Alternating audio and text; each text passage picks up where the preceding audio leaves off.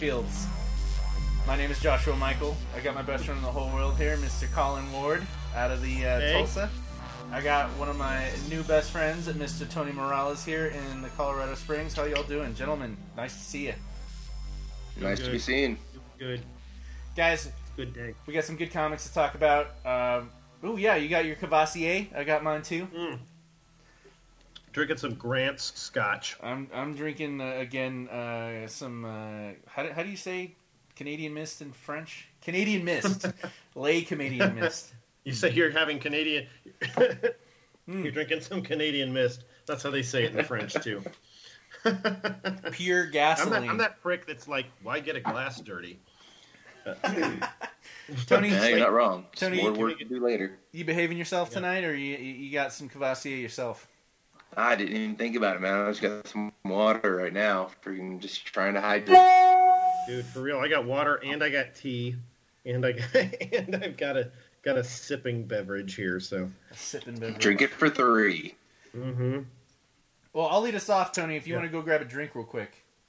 All right, give me a minute. Cool. hopefully nobody's drinking on the road, going commuting, listening to this, or uh, drinking at work while they should listening to this while they should be paying attention. Uh, hopefully know. you're not drinking on the toilet while you're listening to this. Uh, I don't know what. I've had a few drinks in the John before. I've had a few drinks in the shower too.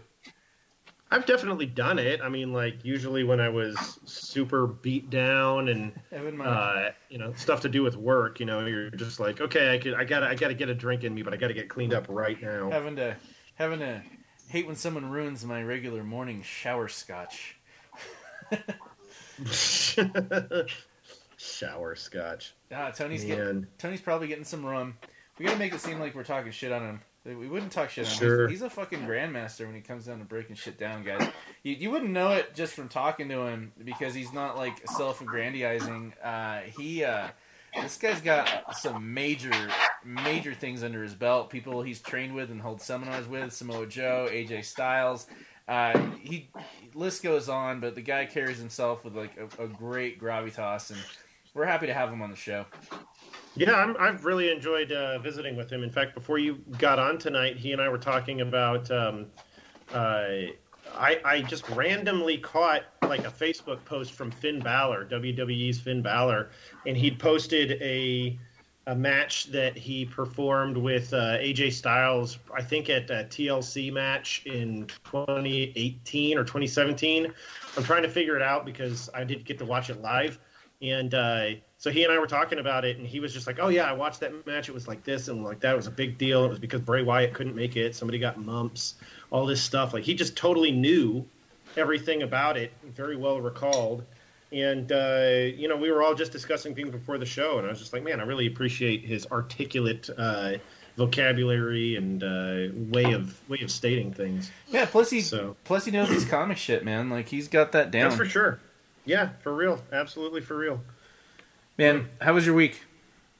Honestly, so far I've been having a really, really great week. I spent uh, a bunch of time with my girlfriend, my new girlfriend, and then I uh, uh, I did a lot of union stuff today. Uh, I had led a, led a, a very small seminar of some prospective interested uh, folks, uh, and that has to do with my film union, uh, IATSE, the International Alliance of Theater and Stage Employees.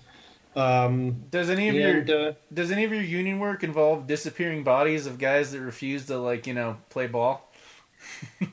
No, no, uh, I wouldn't put it uh, past me, but I wouldn't. Uh, but I would definitely. I don't think that's something that has anything to do with my uh, my organization. Of course not. Of course Yeah, it's the not. safe way to put that. I just hear union and I hear mob guys. Oh man, come now, come now. It's like I'm gonna talk to my union guy about this, aka Big Tony down at the fucking like speakeasy. he's gonna he's gonna make There's sure. only one Tony around here, and he's on the phone with us right now. Tony, did you Yeah, he's not that big of a guy. what? You're He's like rocking the scale like two five right now. He's, 205 live. Well, that's why I Ah, wanted you to get a drink, Wait. man. Oh, you can feel ten, six feet tall, just like me and Colin. I'm six three. What are you? I'm rocking five seven. Nice, That's not bad. That's nice. That's nice. Colin. You're five, uh, six, uh, six four, right? I'm six three. My dad was six four, and uh, I'm always I, I'm always a little bit prideful of this. When uh, several years ago, uh, we all arrived for a photo at my Taekwondo studio of all the black belts through all the years, and um, my brother was late because he was hung over, and so I'm the tallest guy in the picture and uh, I still think my brother is like a half inch shorter than me or whatever, but I think it's just because he slouches, and um, uh, you know he's got all that military time, so I think his body's just like, nah, I ain't gonna stand up straight. But uh, yeah, so I looked I looked really good in that picture. Tony, we were discussing our week. How was your week, brother? Did you push the limit? I wish, man. Things have been uh things have been all right. You know, back at work, freaking got to step back in the ring, do some little little bit of stretching and some rolls and whatnot, running some ropes last Yeah, week. it was and that nice to see you That there. was nice. And nice to be seen. You know, see how see how things work out. You know, two months post or ten weeks and a day post surgery. So still trying to figure out what I can and can't get away with. My God, what did you, you? Can you talk about it? What did you? Oh uh, yeah, man! I got I got I got I got my heart replaced. the whole thing just replaced. No, not the whole thing. Um, you know, people have four heart valves. Mm-hmm. I was only born with three. Oh, okay. so I've got a metal valve in my heart that I got put in when I was six months old in Germany, and they ended up having to replace it um, September 23rd of this year. Good lord, you've had it. You've had a, you've had something. That, you've had that since you were a baby. Mm-hmm. Since I was six months old. I'm They- 39 now. They said Oh it was my only God, dude. they said it was only going to last a couple of years, but thanks to that fine German engineering, it lasted quite a long time. Yeah, I was supposed I to get initially- it changed when I was 15. I went. My brain immediately went to make fun of Germany, and then I was like, you know, hey, no, no, there's no, you can't do it. Not here. I'm not That's making the, fun- not the way to. I would never make fun of Germany. I was not making fun of Germany. For the record, in no way, shape, or form was I making fun of Germany. Oh, come now. I keep- Their engineering kept me alive this long, so I'm I'm Yeah. I'm down. I got dual citizenship and everything, so Mm. Lucky bastard. I haven't been there since I was like three though, so really need to make it go back it's and time uh, to take advantage. They take yeah. the- Once uh once the plague's over with, maybe I'll make a make a point to go check it out and thank some people. Yeah. Maybe yeah. they take the, around. they take their wrestling real serious there, man. They still do it Gypsy corny style, man. Hey, I'm dude. Like I said, I'm down. Me too. You gotta Yeah, get me over and there and- Cumberbatch talked about it, so We could do it as a write off. Wolf there. We could do it Yeah. as a, we can we can all go ahead and write it off. We, we, we still have to form the Minefields LLC. yeah, Good we can do minefields inter minefields abroad. Oh man. That would be really da- that would be really dangerous. Uh, Speaking of dangerous, we got comics to talk about. Before we kick this off, uh, we're gonna go over our favorite obscure comic books, graphic novels, actually. So, uh, Jesus, we've got a long list that we're gonna go through. We may or may not get to all of them. We got X of Swords Destruction number one, Nailbiter Returns number seven, Spawn number three twelve, Daredevil number twenty four, Deceased Planet six of seven, Dune. Uh, you said House of Trades. House Atreides, uh, Dune House Atreides number two. Okay. And uh, we've got U.S. Agent number one, Marvel Snapshot, Spider-Man number one, uh, King in Black number one, maybe Thor number nine, but I think we already talked about Thor number nine. I'm gonna X that one out. Sorry, brother. That's fine. That's fine. But uh, Colin, lead us off with your uh, favorite graphic novel uh, that is obscure in some sort of sense. That's the thing. Okay, so now that I think of it, and I'm like, is this really a graphic novel? Because it was released as single issues when it came out in like 2003, and then I think it had a second printing in 2004. Uh, you know, I mean, I would almost. We were talking about Daniel Clowes for a second. I almost think that Daniel Clowes does more graphic novels. This is this is definitely a. Uh, Oh gosh, like a trade paperback, but I'm gonna say that it's a graphic novel. This is Grant Morrison and Frank Quitely's We Three. And I know we've mentioned this in the past, but I don't think anybody's really had the uh, had the knowledge dropped on them about this thing. Um, basically, this is a very disconcerting tale told in a very dreamlike fashion about a dog, a cat, they're, they're domestic dog, domestic cat, and a rabbit. What we would characterize as um, pets who were taken from people and then experimented on and given some power suits and the ability to communicate with one another. But they're still animals, and they still, it's just like, how do they perceive the world? And how would they communicate with one another? They're not articulate. They're not. They're not you know spilling enormous volumes of information to one another. They're not even Cosmo from Guardians of the Galaxy. They're not even like I don't know Super Cat or whatever from Superman comics or some silliness like that. These are these they, they speak in basically one word uh, concepts, and they they communicate with one another, and they have a care for one another. Uh, but um, it's more about communicating a feeling. And the closest I can get to it is like if you watched the most recent Star Wars movie, uh, D-O, the little cone-headed alien or cone-headed uh, uh, droid in that, that just is like "thank you, no" or "no, thank you" or whatever, and just little phrases like that. It's important to me that these animals, which are able to communicate with one another, are using really basic things and expressing themselves more by way of feeling because I think that's the best we could hope for from animals.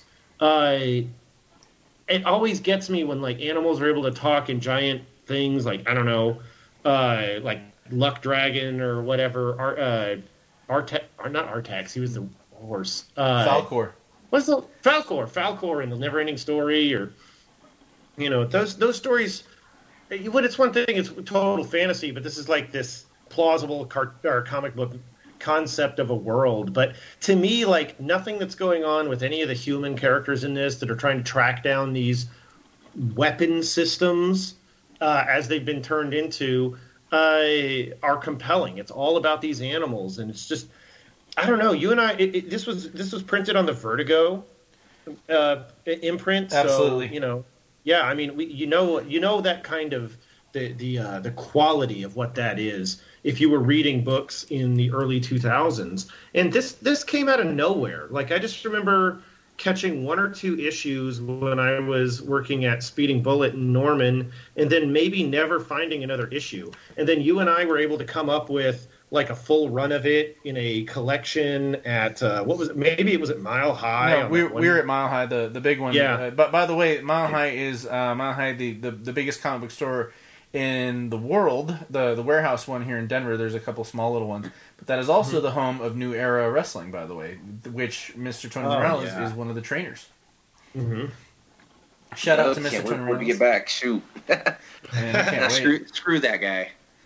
Well, uh, oh. the the thing about this comic that I, I really enjoyed was uh, I, I, really like breaking things down systematically or mathematically, and it, when it comes to form, uh, like how mm-hmm. it's made, and I really think that Grant Morrison was trying to challenge himself to make a the most in depth anthropomorphic graphic novel he could make, in terms of challenging himself to make three things that you would like you don't know you don't you, you meet a person like nice to meet you like you know you, they might strike you but that's like one in a million when, when you really you know have that sort of attachment to somebody but he he chose three animals that people immediately will grasp onto a cat, a dog, and a rabbit. So immediately you've got that em- emotional uh, investment in it, and then they've got the, the the sappy covers that will just grab you because each one each one of these animals was kidnapped uh, or, or or or stolen, and each issue start the, the individual issues the, the cover is the missing poster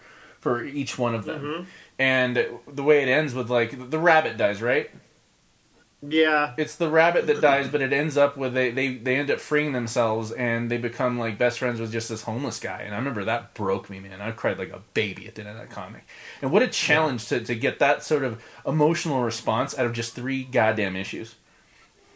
Oh, it's. I mean, you got to think about it though. Everything, every every good story is a three act play, and every good scene should have a beginning, a middle, and an end. I think that the formula existed for that but it is still a challenge because you're you've got to get most of the story from the human secondary characters because the protagonists are not uh, alliterating it. This isn't the Transformers movie where a bunch of cars suddenly just transform into robots and just spill the beans halfway through the story.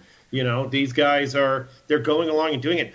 it, it- it's interesting because when I think about this story, I think about the same type of thing where you get like a non-verbal protagonist Right. through most of the story, like Kurt Russell in Soldier, or maybe even Leon in Leon the Professional. Uh, but like, yeah, it just it's it's that kind of thing where it's like, what? How much can you get from the protagonist when they're incapable of expressing themselves uh, in, in in with verbose? with the ar- qualities. the articulation that a human can. Like Yeah. Tony, Yeah. I've I've got a copy for you, man. I've got actually the individual individual issues because one of the things that Colin and I do is that when the, there's certain comics out there, uh, me in particular, like if I find any issues of She or Dawn by Joseph Michael Linsner or any Chaos comic Oh, book, yeah. Mhm. whether I have them already or not, I, I buy them because I know that they're going to have a good home where they're cared for. And second off, I know that if I meet someone that really wants them, uh, they can just fucking have them because they, they deserve it. Like, like one of those, like you ever had like a, a novel that you, you just loved so much, lent it to someone, and then they never give it back, and it was okay that they didn't give it back, and they end up giving that to someone else, and just continues the, continues the chain, and uh, that's that's how I feel about We Three. So I've got a copy for you that you're gonna just uh, you're gonna really like it, brother. Cool. I'm down. Shoot, sounds interesting. Yeah, it's something else, especially when you when you combine it with that Frank Quitely art. Uh, it's really detailed. It's really um, i- i- it's it's really illustrative, but it's stylistic too. And it's neat because they were working together more or less. Actually, no, you know, I think it was that I'm I'm pairing them up. Of course, Frank Quitely was doing illustrations on New X Men around that same time, and then Frank Mhm. Quitely did some. Maybe no, you know, I'm thinking of John Cassaday. John Cassaday worked with uh, Joss Whedon on uh, Astonishing X Men. Is that right? Yeah, astonishing. Okay, yeah, okay. I just feel like there is a vaguely similar style uh, in these kind of weird, cartoony, scrunched versions of of these characters we are really familiar with. So putting them into a situation where you're focusing on something that you know has a fluffy quality is just it's just dreamy and it's surreal. I think that's another aspect of it that I really appreciate. What's some what what, what else do we have? Tony, what do you got? All right, I didn't quite go quite as obscure, but it's one I personally really was into. I got uh, Batman Earth One by Geoff Johns. Oh, Geoff Johns. So this one, yeah, uh, came out around 2012 if I remember correctly. Mm-hmm. Um, it's basically it's basically you know Bruce Wayne become you know he's he's Batman at this point, but like he never actually he never really went out and got all the training that you know Bruce Wayne and you know Earth Prime uh, really got. You know he he he wasn't the, he's not the world's greatest detective. He's not the best fighter. You know he goes out there like the first scene is him trying to use his grappling gun to get across a roof, and the grappling gun just you know gets tangled, and he just falls while chasing this guy that has his dead father's lighter, and his entire purpose is just to get that damn lighter back, because that was his gift to his dad on Christmas before they died. Is and he harsh. swears up and down that this has got to be this is all leading towards something. There's this big, huge conspiracy theory against his family that led to their that their deaths that just destroyed his family, and he's gonna find out what the plan was. is is is it all about like chasing down the lighter from issue one to last issue? Yeah, the whole thing is he's he's trying to get the slider back, but um, But- and then it turns out that Alfred's actually the one. Um, Alfred comes in, and he's got all this military training from his time in England. Nice. and they end up getting right at one point in it, and freaking um because he tells Bruce, "You're not ready for this. You're going to die. Like this is this is a bad idea. You're an idiot. You need to just calm down and you know be a man." And they end up getting into a fight, and Bruce ends up kicking his leg out from underneath them, and turns out that uh, Alfred's got a prosthetic leg. Oh man! Yeah, But did he know that going in after it? Bruce knew. Oh, Bruce dude. knew and he took advantage of the situation. And at the end of the fight, he Alfred just looks at him and he's like, "Maybe you are ready. You know, if you're willing to do that to somebody you care about." Was that like the you know, test? I don't think it was a test per se, but I think he kind of saw it as like, okay, you know, we we were given this opportunity. Let's if we're gonna do this, let's do it right. Did Is You there know, 'cause a- there's there's that. Is Robin in it anywhere at all? Uh, no, there's no Robin. There's no uh, Barbara Gordon's in it, but she's not Batgirl. Is she Um, uh, is she you know, wheelchair bound? Uh, no, she is. She's just uh, normal. This is pre. This is pre anything. Like we end up finding out later that the uh, the Penguin's the mayor. So No, that's that's kind of where that's where Batman or that's where Bruce swears this is all leading to, because his father was running for office against the Penguin, Oh, and that's when he that's when they happen to die. okay. Did they bring Joe Chill into So it? uh, the um, there's a guy that kills him, but there's not. I don't believe it's actually. I don't think it's actually Joe Till. It just ends up being a guy in an alleyway, and they happen to be wrong place, wrong time, which kind of screws up Bruce because he's you know he like I said he spent the last ten years thinking about this moment and coming down to everything, and at the end of the day, it was just a robbery. It, they were just in the wrong place at the wrong time. There was no conspiracy theory against the Waynes. Man, I freaking love Elseworlds and I love what if stories. Me too. Mhm. I, at a certain point, I've read and enjoyed more like alternate history stuff and alternate fictions, uh, like the star, all of the Star Trek uh, mirror universe and alternate history stuff. Uh, has been way more entertaining than trying to keep up with the main through line of any of the like season eight books and stuff like that. And uh, it's, like some of those Star Wars Infinities books were so good. All of that, like all of these things. That's what I dig about DC is having the entire like numbered world concept that Marvel does too. But it's it's they just don't. I don't. I don't feel like they capitalize on it enough. Yeah, And definitely.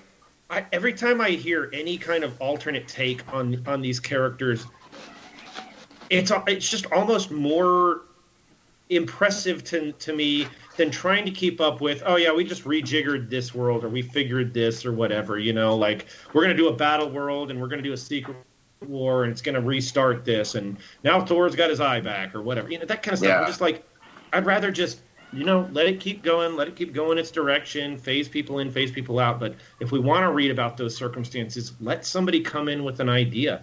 I like that, man. Yeah, no, it's really cool. And on top of that, there's uh, the interactions with um, uh, Gordon and um, and Harvey Bullock. Because at this time, freaking, 'cause the Penguin actually ended up murdering uh, Gordon's wife. And Gordon, Gordon coming in is he's- a beaten man. Like he has lost his wife, and he's terrified that like if he pisses off Penguin, Penguin's gonna take out Barbara. So he's he's just he, he is a cop on the take, Man, I, it's it's Gordon weird. Wow. Yeah, Gordon actually is. He's just a beaten man. He's he's terrified. He lost his wife. He doesn't want to lose his daughter, and he is willing to do whatever it takes to. He will go to any length, and he will sink to any depth to keep his daughter safe. books But like Bullock, on the other hand, Bullock's young. He's in shape, really. um, and he's yeah, he's young. He's in shape, and he's a he's a TV star. He was on a he he, he transfers into Gotham from another city, but he I think he was from Hollywood, and he was on this Hollywood cop show where he would solve these unsolved murder mysteries, and you know every week he'd have all of them done in thirty minutes or less. And he's just come. He comes in, and for once, he's the young hopeful, uh, the basically rookie cop in this area and he you know he's the one fighting Jim at every turn, being like, you know, we have to do what's right. We have to help these people. And you know, Gordon's just like, shut up. You're gonna get us killed.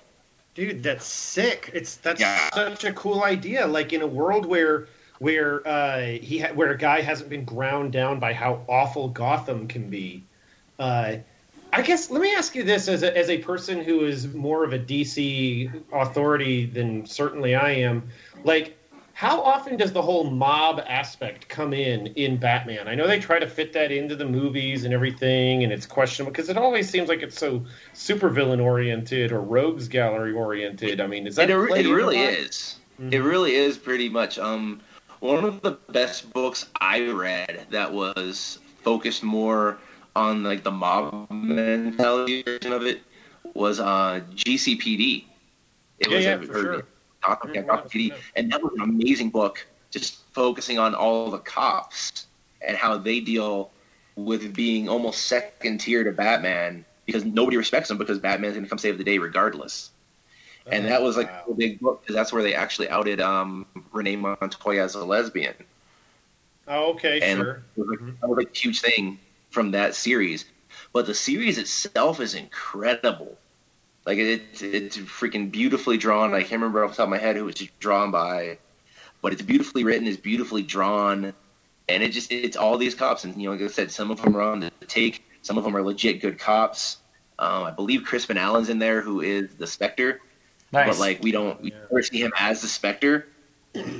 Oh man, I love it when they do stuff like that. And it's like, hey, here's a here's a guy we're usually seeing in stuff, and they're just non-powered, but they're still doing it. Like I, I loved it. I loved uh, Peter Parker being a police. Uh, I don't know to what end. Uh, he was he was some kind of a police officer in like Spider Girl in the early 2000s. You know, like I know I gave up being Spider-Man, so now I'm a cop. But like yeah. Stuff like that is just kick ass. Uh, I've got is this book you're talking about like easily gettable? Is it out there? Oh yeah. I mean, I think I think I picked up this one at uh, Barnes and Noble.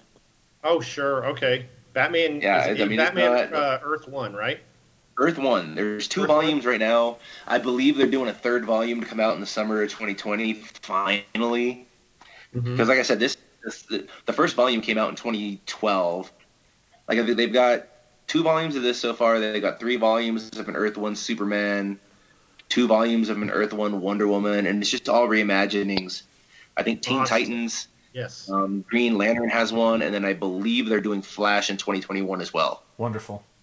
I've got Oh yeah. I've got two takeaways from this. Mhm. Um, lit a fire into my ass, by the. Thank you, Tony. Um, one, number one, this is why writing books like this are why writing workshops are essential to writers, where you I, you get challenged. Where instead of doing a Batman story where he's all powerful, or Superman where he's all powerful, or you know all his gadgets, you're given all these limitations. You, you or here you have to write a Batman story, but he's not the world's best detective. He's not that strong.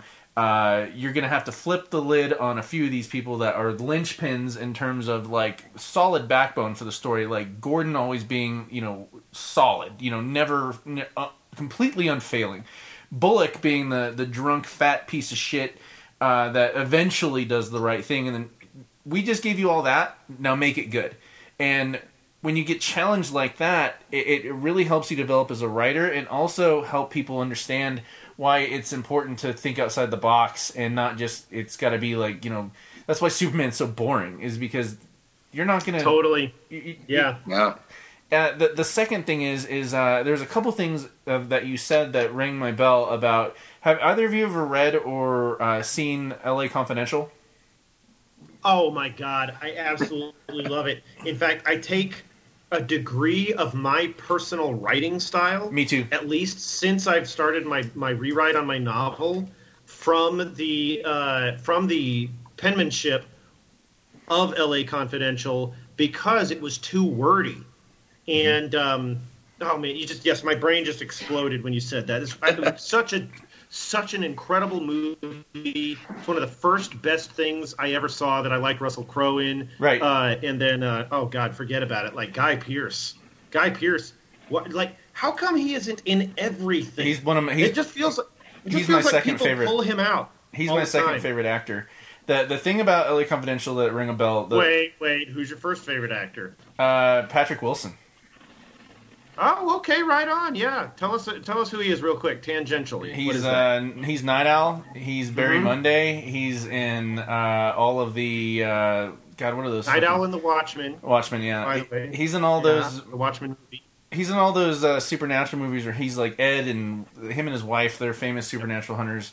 Uh, but the the thing about LA Confidential, the, the second thing that that rung rung strong. Thank you, Tony. By the way, was that Mhm. um, you're talking about Bullock being the the Hollywood guy. Remember, Kevin Spacey's character was the Hollywood guy. Yes, He was the. Hollywood guy. That he he was like the narco guy. That was the uh, the the what do you call those guys that that, that help. Uh, they're the the Vice reference. Squad. He was Vice. He was he was he was on a Vice Squad, wasn't he? Yeah, but well, no, he was on Narco, but they moved him to no. He was on no, he was on Vice. Yeah, he was right. He was on Vice, but he did Narco stuff on the Uh-huh. side.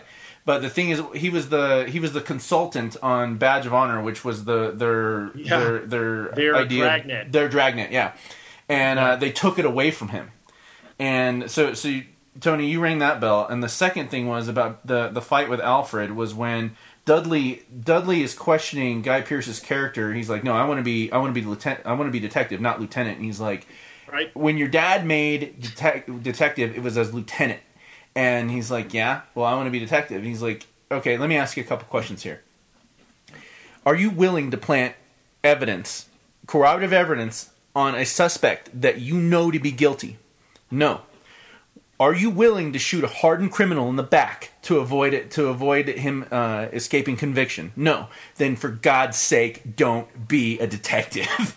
and um, Yeah. and and I, I don't even want to get into it that sort of idea right now because you know what's going on right now with people's idea of cops. But this is back when there was black and white, right is right is wrong. 1940s, 50s. Yeah, and and the the test that you're talking about, Tony, that you're talking about that uh, the the fight when he eventually swept the leg and said Yeah. and said you're right at the end. Of, Tony, have you seen LA Confidential? I have not, but I'm really interested hearing you guys talk Oh, about it. Dude, it's nuts. It's I'm so gonna make it a point to watch it this weekend. Kim Basinger. Who else is in that? Uh, James Cromwell is uh, Dudley, the Yep. uh, the the captain. Uh, it's it's so good. It's, It's- unbelievable. You got a character like Bullock, like Ro- Russ, Russell Crowe's. Um, uh, his his partner makes me think of Harvey Bullock. Exactly, exactly. Exactly. It- it- it- when you see this movie, you're gonna go Dick like, "Oh my gosh, I know exactly what he was talking about." Tony, Nice. I I look forward to it. Tony, this movie is as good as Pulp Fiction. I, You know what? I think I like it even better than Pulp Fiction. It's just something that's more co- cohesive uh, and uh, and accessible somehow. Okay. Uh, and um, but it is it is enriched. It is an enriched storyline. Uh, what? Let me um, let me ask one question about Harvey Bullock, just because we happen to be uh, bringing him up a whole lot. Mhm. Is um, was he not an invention of the Batman cartoon series? He was not. Uh, no, he was. Um, trying to think who else. Because there was like Harley. Harley Quinn definitely came from there. Um, Lockup came from there. There's like five or six different characters on the. The Grey Ghost, I believe, came from there. Who was Batman's freaking idol, or he was he was who Batman wanted to be because he was a famous TV star that was like a superhero, and that's probably like legitimately probably my all time favorite episode. Because Okay, he's gotcha. uh, he, the Grey Ghost is actually played by Adam West in the, t- in the, in the cartoon. Beautiful. Because Adam of West. course he is, and it's Nice. amazing.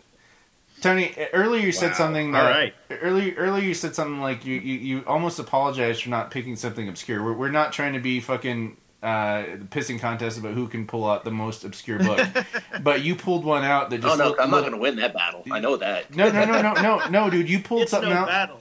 It's not a battle. We- We're, we're just looking to walk through minefields, and you lit a fire under both our asses with something that uh, I'm glad is easy accessible. Like I, I want people to go out and get this. This is great, great pick, dude. Great pick.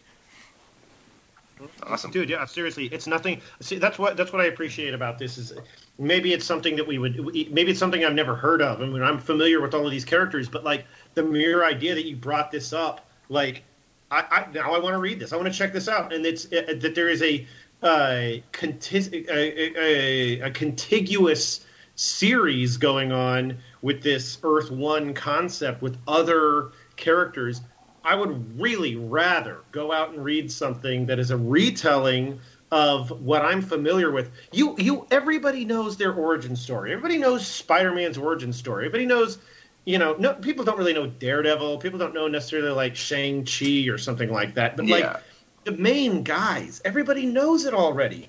So going in and like retelling it for people who are like, I don't want to go try to figure out what's going on with like the 58th time that Lois Lane and Superman have figured out her, his identity or whatever. Like, you know, are they married? Are they not married? None of that stuff matters to me anymore. I want someone to give me something fresh with those characters. So, like, to even know that this exists, and maybe that's where I go now for my DC fix when I feel Yeah. like it. Man, I'll tell you. I'll tell you what. They even they even made like freaking because uh, like I said they did three volumes of Superman, and it is easily probably my personal freaking favorite.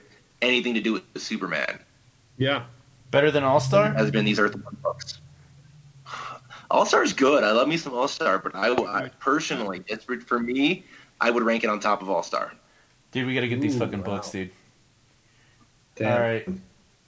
All right, so my All right, pick I'm gonna look for this. my pick is is stupid, but uh, I'm it's it's not stupid to me. It's it's uh it's Johnny the Homicidal Maniac, uh, director's cut. No I've, problem. I've got the hardbound and I've got the graphic. Now I've got the hardbound still in the in the in the uh, the wrapper, but I've got the the the fucking paperback one that has shit highlighted and notes and shit in it because it was just to, to, to break it down. The reason I picked this book and I, I I didn't realize I was about to talk more about expose parts of myself. I, I'm because I, I'm you guys know me, but like uh, I, I, I kind of pride myself on everyone else not.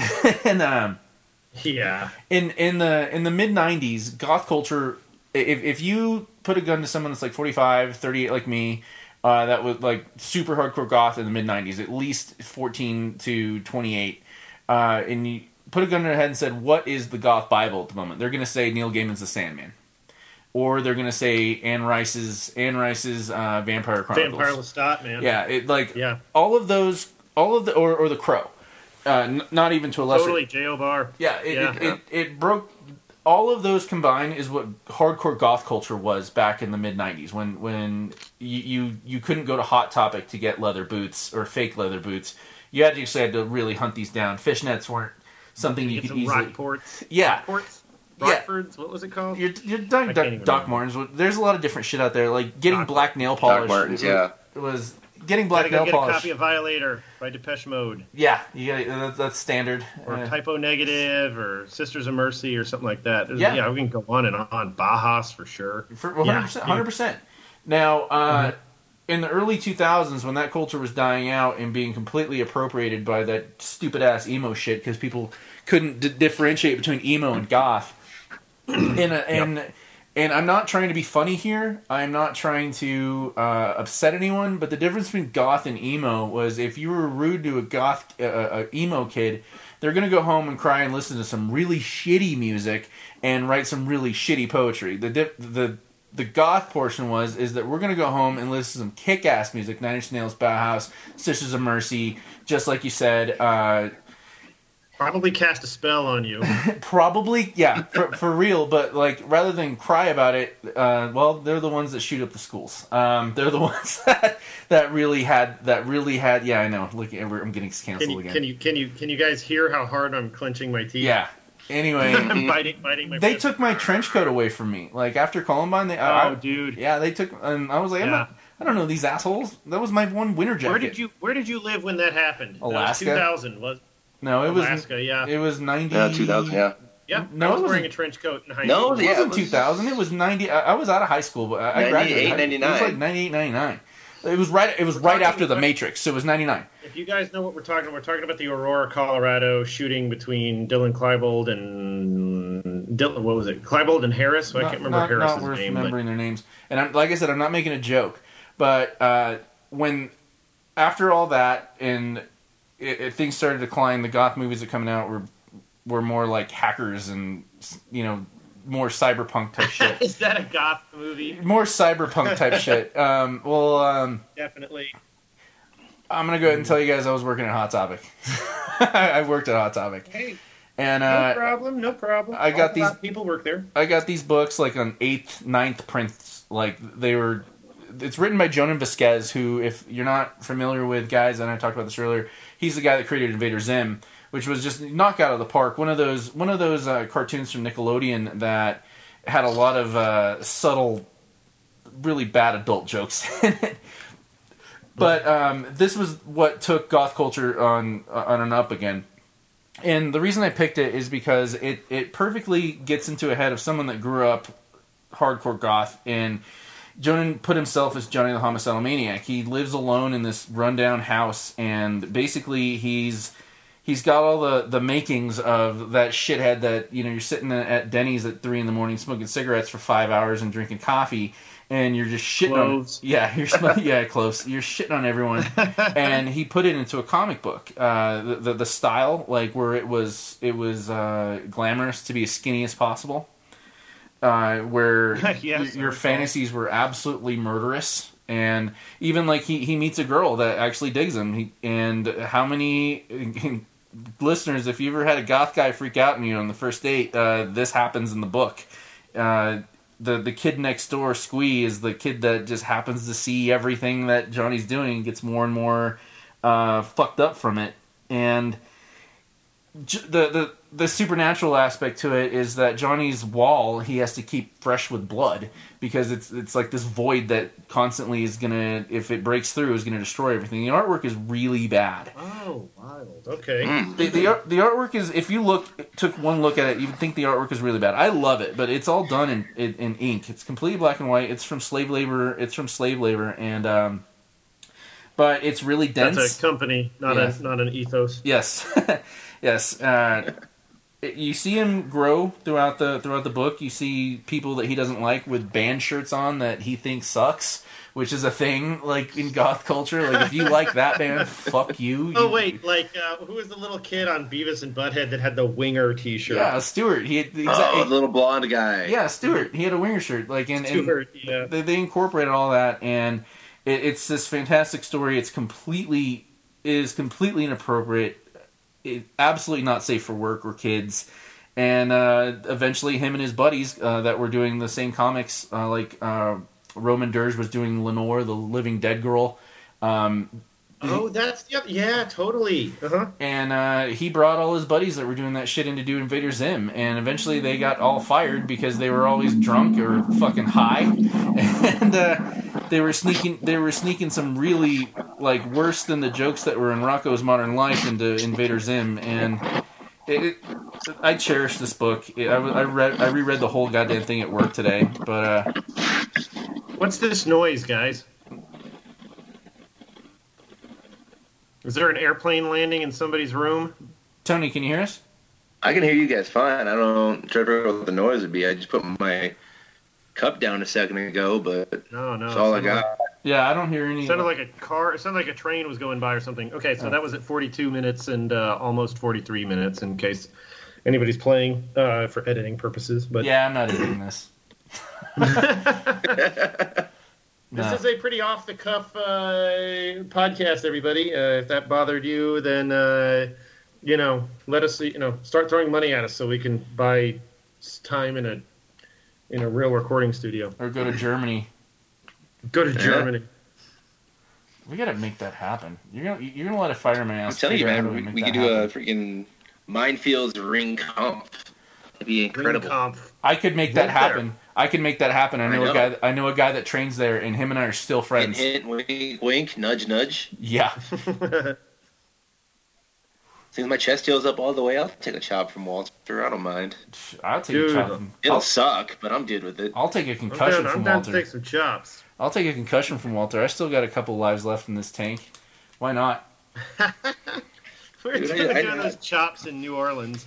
The cops were just like, well, you know, hey, they're hurting each other. They're not hurting anybody else. Yeah, yeah. We were we were, we were doing chops It's, on Bourbon it's New Street. Orleans, so I'm sure they've seen worse. Dude, Yeah. we we were taking pictures with the cops after that, man. With like, I've got a photo where I, I didn't even have a shirt on; I just had that vest, and fucking, we were mm-hmm. just taking Yes. chops, and they're like, "Whatever, fuck it. You guys aren't, you guys are drunk, but fuck it. You guys are behaving eh, within within me with, yeah. within with." I'll tell you what, we actually almost got kicked out of a bar on my 30th birthday. Um, because we were doing, because little insider thing, we always used to do uh, birthday chops for all the wrestlers on their birthday. Oh, And I think I had, I had my 30th birthday. We had, or 31st birthday. We got like 20 guys together and gone to this little bar where we did karaoke at up in uh, Aurora. And freaking, you know, the, uh, freaking some of the waitresses came back there in the back room. Freaking, I had my shirt off, just taking chops from like 20 or 30 guys. And they were like, you guys keep doing that, we'll have to kick you guys out. And luckily, it'd been like right around maybe two or three people left, but wasn't a big deal. But yeah, they were ready to kick us out over it. ah, fuck them. We need to once we get money on this, we need to open up a wrestling metal bar, man. Just color. We we draw the line at color. like once there's blood. God Man, we just interviewed Cumberbatch, Yeah, we just interviewed the current CSW hardcore champion, and you're going to talk about how we can't have color? Oh no, Come no, no! I didn't say no. I didn't say can't have color. I said after color. Like anything worse than color, we're good. So, Okay. so big guns can't come.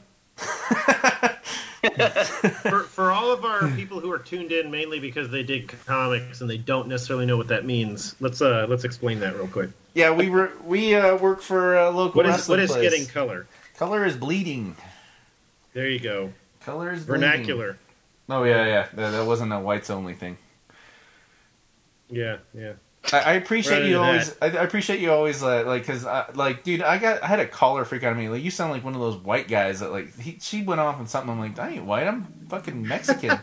Tony's fucking Puerto Rican. Yeah. And you're you're straight I'm from the Welsh. mountains. You're straight from the mountains of Caucasia. Maybe. I don't know. You're you're Yeah. our token white guy. Token white guy. Thank you. Thank Some- you. Someone's gonna talk to the cops, and it is not gonna be me and Tony. you guys I, I'm very that- eloquent with the police, I'll have you know. You have a, you're very articulate with your your your, your voice. I, I don't think you uh, you come off as any kind of like under uh, untermensch or some bullshit. You know, I mean, like you're just you, you yeah you're you're very you're very articulate and astute. Those are two things I always want to be personally. So yeah. Well, what do we got? We got comics. We got to do some comics. Other comics, comics that are not obscure graphic novels or collections. Tony, hit us up first with some Daredevil, baby. No, we're at it. I got Daredevil 24 here. Let me see. Our good friend Mr. Zdarsky.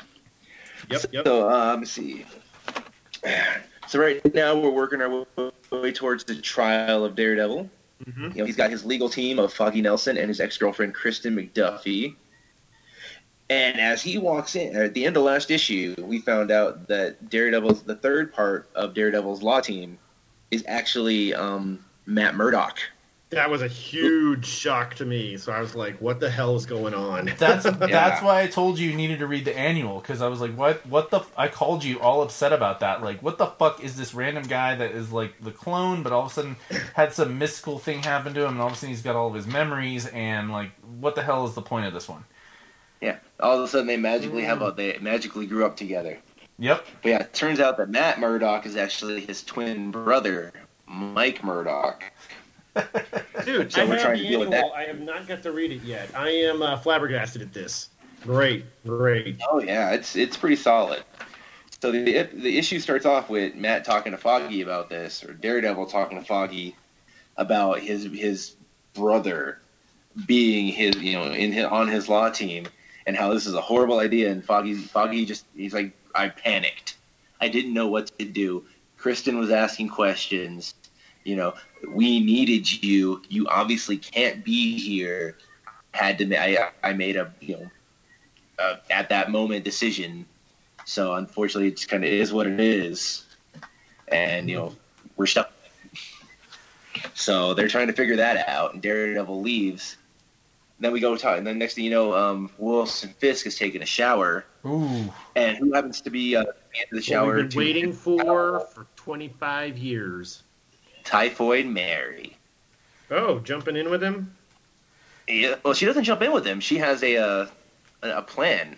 Yeah. she's- talking about how he needs a new bodyguard, and you know Wilson talks about how he's already got a bodyguard, and she turns around and is like, "Uh, no, you don't."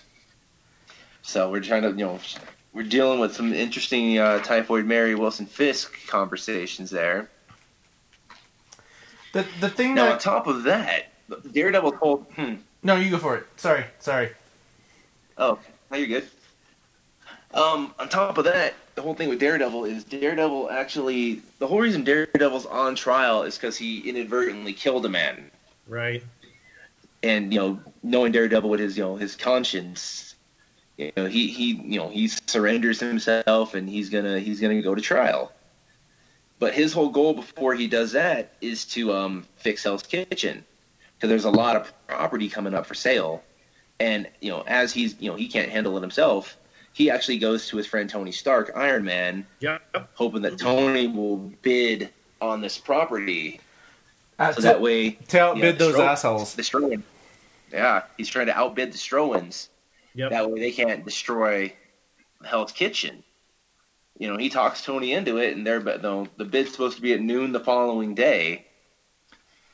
And freaking, you know, hopefully they'll get it, and that way they can, you know, help out the people of Hell's Kitchen. livable, livable, affordable housing. Like drop it down, make sure that you know keep their bubble safe. And that was it. I, I, wonder if he was like if when Zdarsky wrote this, like this was pre-COVID. Um, but the the idea of giving people that sort of break from a, a big corporation or, or some mystery uh, donor or something like that to, to make things right for them to, to to perpetuate their their lifestyle and, and, and, and keep their culture alive um, re- regardless if it's not like you know chic Manhattan but man I I would pick Hell's Kitchen over Manhattan any fucking day over the week Hell's Kitchen is actually part of Manhattan. Uh, it's on the upper west, or it's in the Midwest side, if you want to call it that. Uh, Okay. The crazy thing too is having been there, it's not this like pandemonium scene. I, they they really make it out to be kind of a hellhole in uh, this series, but like it's crazy because like New York is the New York of the Marvel universe, or at least the Manhattan of the of the Marvel universe, is very uh, riddled with problems. Um, and it, leads me to wonder why anyone would want to live there at all with all of this pandemonium taking place. Uh, property damage, collateral damage, all of this, you know, uh, unfortunate business of like Daredevil even accidentally killing somebody, or even Spidey showing up recently and saying, "Yeah, I one time accidentally killed a guy, and it's been breaking me up forever." And you know, you Joshua, you reviewed that one, you know, several several uh, issues ago, and it's like, you know, yeah, Hell's Kitchen is not that bad. I mean, I went and ate there. We had dinner, and it's a really nice place, and it was kind of schwank. It wasn't bad. I mean, it was. Nice. It's it's it's just not a terrible place like they make it out. It's not it's not the Lower East Side, which used to be uh, kind of dodgy, and like during one of the power outages, I think people were very concerned in that area. But um, you know, it's not Chinatown. Chinatown's not bad either. Chinatown's kind of beautiful, uh, fascinating. Okay. I was on the phone with Joshua when I was walking around in Chinatown one time. We, we've we've done a lot about Daredevil, and actually, I think Mhm. we've covered almost every single episode issue of Daredevil. Um, but I think you're right. since since Darcy took over, and, and it's it's worth it. But you and I have talked about it a lot. But uh, Tony, I want to know why you like this comic book so much. I mean, Yeah, how does it resonate with you? Um, you know, really, it's it's it's an interesting story. Like I grew up Catholic, so I like the fact that there's a, a you know a superhero that kind of has similar values and kind of you know that that you know the age old Catholic guilt. yeah, that's like a I've big definitely deal. in a position where I've done some, some shady stuff that I'm like, oh, really, I shouldn't have done that, and I need to atone. So I definitely, I, I really kind of, you know, I got into the character uh, initially off the TV show, Mm-hmm. and for I didn't even think the movie was all that horrible for you know the time period it was made. Oh, You we know, were lucky kinda- to have it at that time period. You know. Yeah. You know, freaking, and you know, Ben Affleck didn't do a bad job. He just you know wasn't the best script. You know, it is what it is. Have you watched But, the, uh, the uh, I just really like. I have not actually. I need to. I heard that's It's substantially up- better. It's I'd, I'd give it a thirty percent better than the theatrical version. By the way, Awesome. But yeah, I would say that's the biggest thing. Is just like I, I, I really kind of relate to him as a person, and plus, you know, they kind of throw they throw some interesting stuff in there since Zdarsky took over. Like when he was um, when he was messing around with the married woman, it's like, oh, you know, Daredevil shouldn't, you know, he shouldn't be doing that, and you know, here he is, and it's like you know, it's going to eventually bite him in the ass. You're just not quite sure how, and it sure did. The other day, I was talking with uh, Randy Rude, and uh, you had just left. Um, it was the day after. I, I saw you on Saturday, and then I, I dropped by to get some uh, stuff I'd left behind on Sunday, and uh, we mentioned that you dropped by, and uh, Randy was like, "You're tight with Tony." I'm like, "Yeah, Tony and tight. We're, we're bros," and he was like. That's not easy to do, man. And I was like, "What?" and and he was like, the the first time I really like got to know Tony was um, I was trying to book uh, book him and Cumby come back to uh, ben, um, Benjamin Cumberbatch. We call him Cumby here, and uh, and uh, like a batch of oranges. yeah, Or a batch of candy. and uh, he's like, yeah, uh, I was trying to book him, and uh, Tony, uh, we went to I think he said the Corner Pocket, Mm-hmm. and uh, I didn't know that you had gotten. well, He this is what he said. I didn't know how badly he'd gotten burned by previous CSW management. Uh, Mm-hmm. we're not gonna name names, but um, Well, screw that guy. I'll throw his name out there. I don't care. I ain't scared. that fat fuck. anyway, uh, he uh, he he said that you like laid it out. Like, why do I need to come back? Are you gonna fuck me? Yeah. and he was like kind of like kind of like wasn't expecting you to be so blunt and then he's like no he's he's a true blue man like we we hashed it out over a game of pool Yeah. and like that really resonated with me man because it like that's that's how men get down you know what i'm saying like when, when you're doing business you, Mhm. you don't just like it, no we, we i gotta know how you shake hands i gotta know how you play pool i gotta know what you drink and then how you're gonna do business and uh, it resonates with me from what you're talking about in terms of, of Daredevil because that is exactly how Daredevil is. He's not going to get into bed with anyone until he's got a good sense of who they are. And um, the Catholic thing, I, I grew up Catholic as well. Um, and this this is kind of silly, but I remember I was watching this TV show called Thirty Rock, and um, one of the main Okay. characters was trying to find a, a new a religion so everyone would like him, and he couldn't find anything he liked. he couldn't find anything he liked, and then uh, he he found Catholicism when he was told like, yeah, you can do whatever you want, you just got to go to confession. And then Alec Baldwin's character was like, no, no, you don't understand.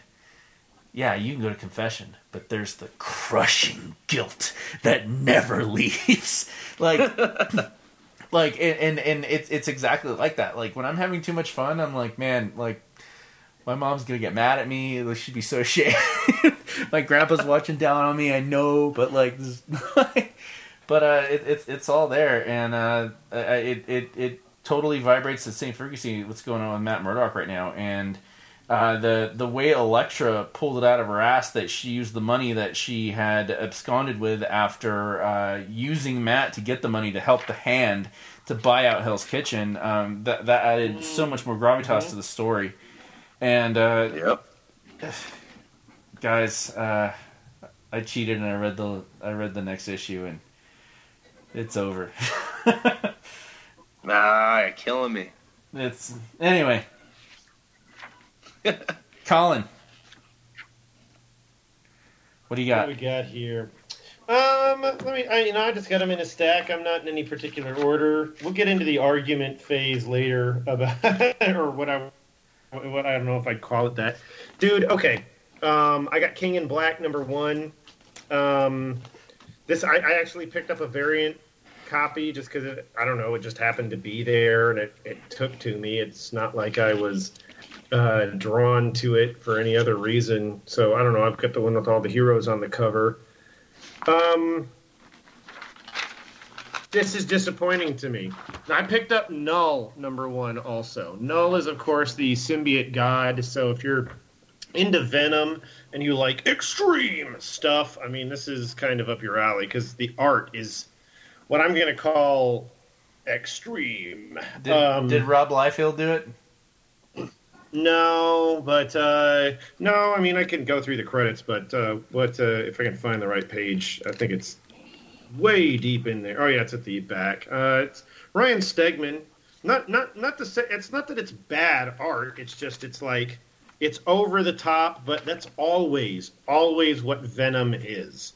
Venom is. I, and I guess that's something I can appreciate because it's like I get a complaint where I'm like, all right, Marvel movies, cool.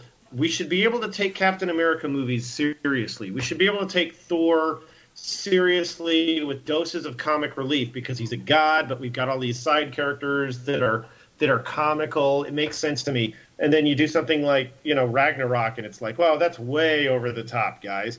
But like you've got other books where other things are happening and depending on what the design concept is, you should know what to expect. Like you know, Daredevil should be realistic or hyper realistic and gritty, in my opinion. Or Captain America should be, you know, a, like a standard fun superhero comic. Uh, and it should it should always feel that way and look that way. And then Venom is a character that has a lot of plasticity and amorphous shape and uh, a lot of like overblown movement and stuff like that. It's the teeth, it's the gnarly eyes, it's the big ridiculous tongue, it's the outrageous muscles. So for this book to be extreme, I dig it. It makes sense because it's symbiont madness.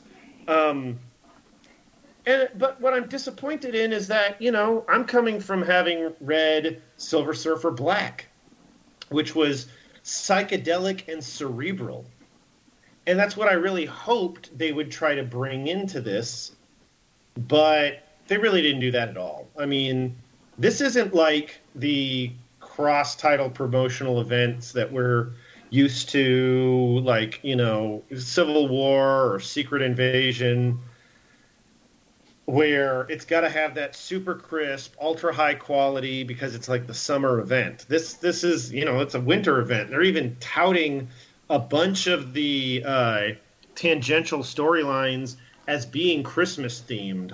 Uh, like this is coming out at Christmas, and they're they're like going to play that in somehow because of its release schedule. Um, and uh, which is weird because they're on track if that's what makes sense when we were looking at comics earlier this year, and we were like, yeah, maybe not so much stuff is coming out right now because you can't go to a comic book store, because maybe there aren't enough employees uh, at Diamond or printing or whatever. And it's like, how are we going to get our stuff? Um, you know, this this is in some kind of a schedule now. If these are all released properly. Uh, and um, what I'm what I'm getting at, looking at the story, I mean, it's all very heavily like Eddie Brock is the star of the circumstances in a book that features, you know, Captain America, Iron Man, a variety of other characters who just stand there and don't have any lines, don't have any dialogue. Like She Hulk is there, and then the X Men show up and don't have any lines except for Charles Xavier, who's like beaming thoughts right to people. Um, and then Knull shows up, and there's all of these dragon symbionts, and I'm like, I'm I'm totally lost. Clearly, I've got to have been reading Venom which we have reviewed. So I've vague, I've got a vague idea. Uh, I've got to have been reading Venom and other symbiote-related comics for like the last year to really know what's happening here. And uh, you know, picking up Silver Surfer Black on a whim and being unbelievable, just surprised and and uh, just you know just bowled over by how good that was. Like I got those in single issues, and I'm like, I'm to keep these single issues, and maybe I'm to buy the trade because I want to reread the trade, uh, and I want to get it without advertisements and stuff like that. That's how good that was. I want to experience that differently. Like getting the trade of Silver Surfer Black would be like buying an album I've listened to a million times on vinyl because I want to listen to it on a different format. Like, but this is not that. This is okay. It's Eddie Brock. It's Venom. It's characters you're familiar with. It's everybody's fighting this situation, but no, nothing makes any sense. Nothing is happening. Like all of these symbionts are showing up and they're like webbing the world over or something like that. And I'm going, is this a power they've got? What happened to that great moment in Guardians of the Galaxy when Flash Thompson had the Venom symbiote and they went to the symbiote planet and they that was wonderful. and the symbiotes they, and the symbiotes were like, "Hey, oh, your symbiote is broken. Let's let's heal it." and then it's like, whoop, okay, it's still scary, it's still gigantic, but it's not crazy any longer. I was like, that that was like I thought the touchstone for Venom stuff for the next 15 years. That's what I was hoping for. And yeah, it was like three or four years ago. But no, not some random, apparently some random, like issue, I don't know what it was, issue 17 of whatever writing team of Guardians of the Galaxy, blah blah blah. Like, no, they're not going to let that be the big deal that that redefines the Venom symbiote. Uh, I was surprised that Venom was like the symbiote was talking to Eddie. I don't remember that ever happening in the '90s, and like uh, that's the whole thing. Is like Venom is just not what I think it is anymore, and Or- I can live with be. that. Yeah, that's the thing. I don't, you know, honestly, it's never been something that I want to go to. And no, I'm hoping is something that is this gigantic, you know, God Slayer or God Butcher or something that we've been doing in Thor lately. Something that is unbelievably powerful. And yes, it is. But this has all the earmarks of the typical cross title promotional event where everybody's like, oh my god, I don't know what's happening. What are you doing? Uh, ooh, ah, and like everything's freaking out for like three or four issues, and then finally somebody figures something out, and finally someone shows up and saves the day, and like that's kind of pull. The Sentry shows up, and they're like, oh yeah, we got the big guy, and then the next page, blah blah blah. Where's the big guy? And then the next page, it's like, how's the big guy coming? And it's like, what are you guys like? You got to do that for three or four pages? I guess that's the reveal, and the Sentry shows up, delivers a solid punch. Knull takes notice and is like, "Okay, no, but you know, I can defeat you because I can release the Void." It's like at this point, the Sentry is useless.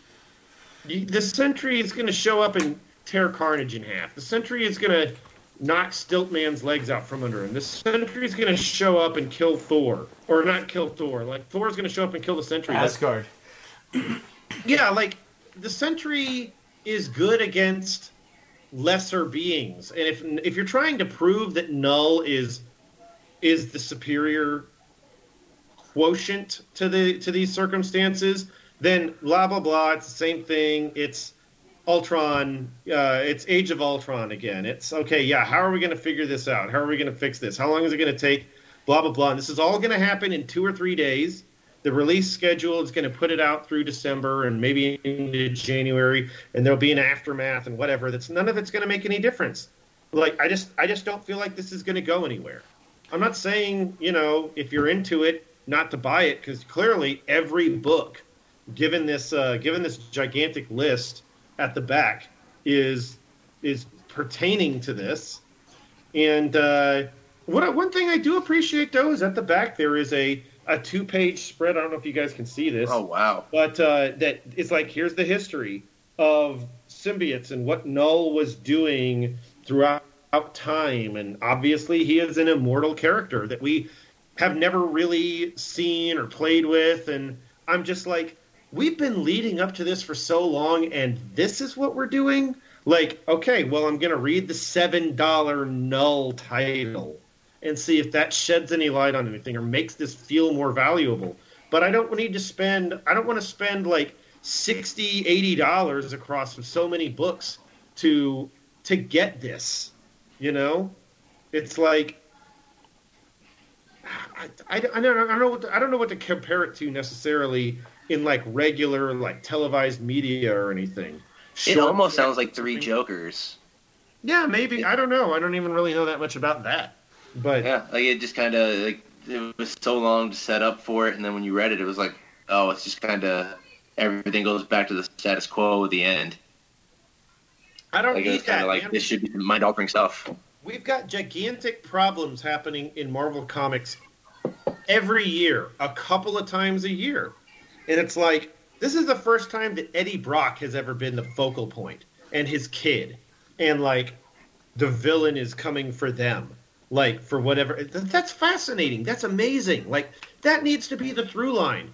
That Eddie Brock, if, if, if the thing that changes everything at the end of this is that Eddie Brock is an A-lister and everyone, even Spider-Man, everybody, even Mary Jane, who had a major problem with him from way back in Amazing Spider-Man 300, uh, is like, hey, you know what? Way to go! You saved the day. You saved the world. You're a real guy.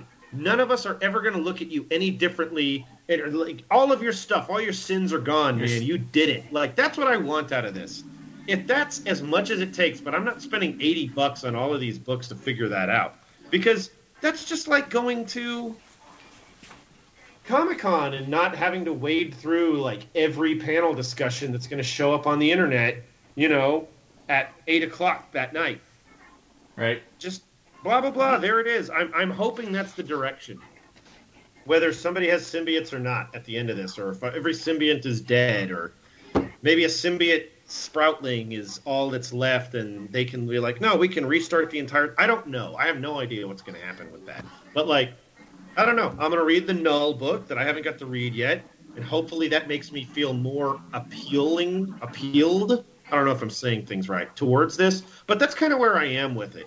Uh, yeah, it's just it, this the the thing being every advertisement in this book. There was an M and M's advertisement. There's an ad for uh, a Punisher watch. There's an ad, there's there's the same Lego ads. If I'm not mistaken, I feel like I saw that. Yeah, the same Lego ads that have been showing up in every Marvel book lately.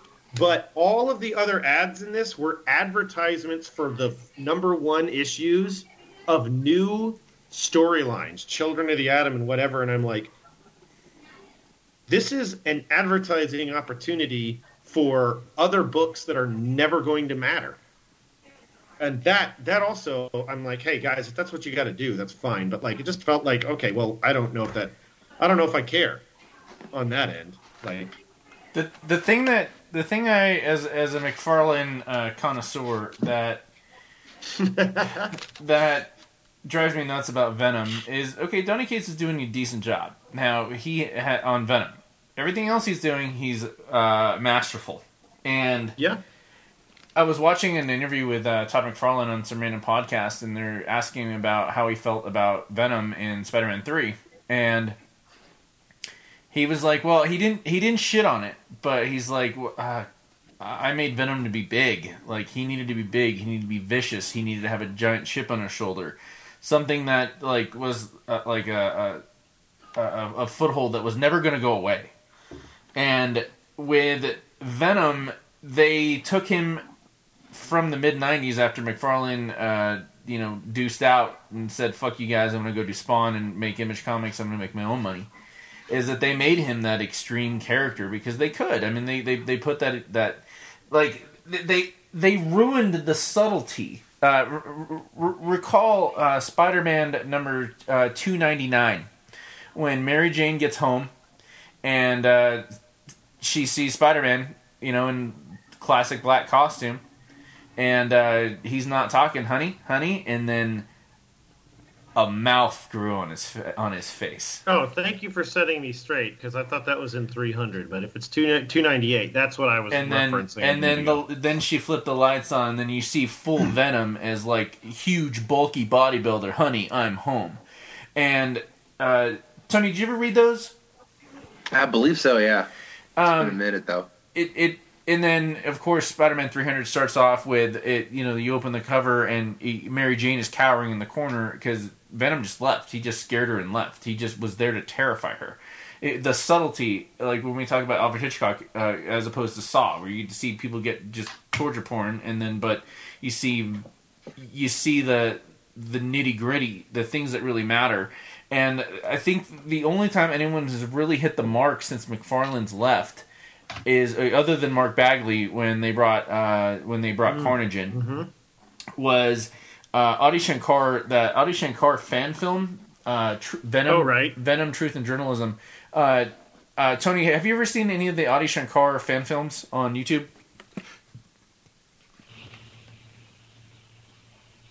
What is, is it? there you are. I lost you guys for a second. Do you ever see any of those movies? Uh, they're, they're like usually 10, 15 minutes long on YouTube.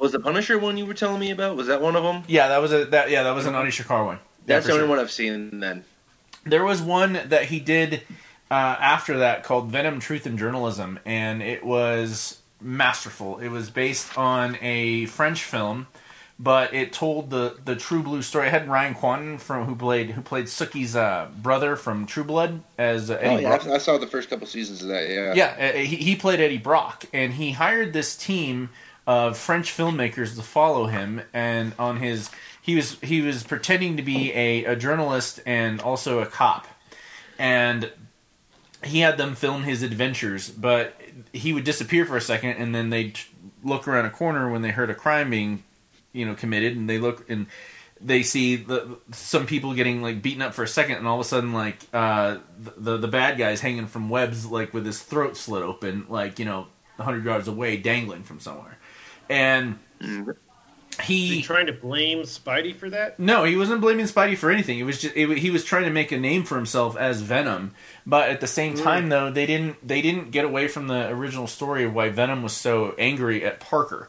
Uh, the the Sin Eater thing, the Sin Eater debacle uh, about how uh, Eddie had did the story on uh, Emil Emil something. Uh, I Emil Was it Blonsky? No, Blonsky's the abomination. It's Emil something. Yeah, he was he was a pathological liar that had enough knowledge of who the Sin Eater was to confess, and then of course Parker caught the real the real Sin Eater. It was it was one of the cops, and that, you know that you know just reappeared now uh, in Pages of Spider-Man, but it ruined him, and he like oh that's, they're walking past a church and like oh that's, what a beautiful church and and and uh,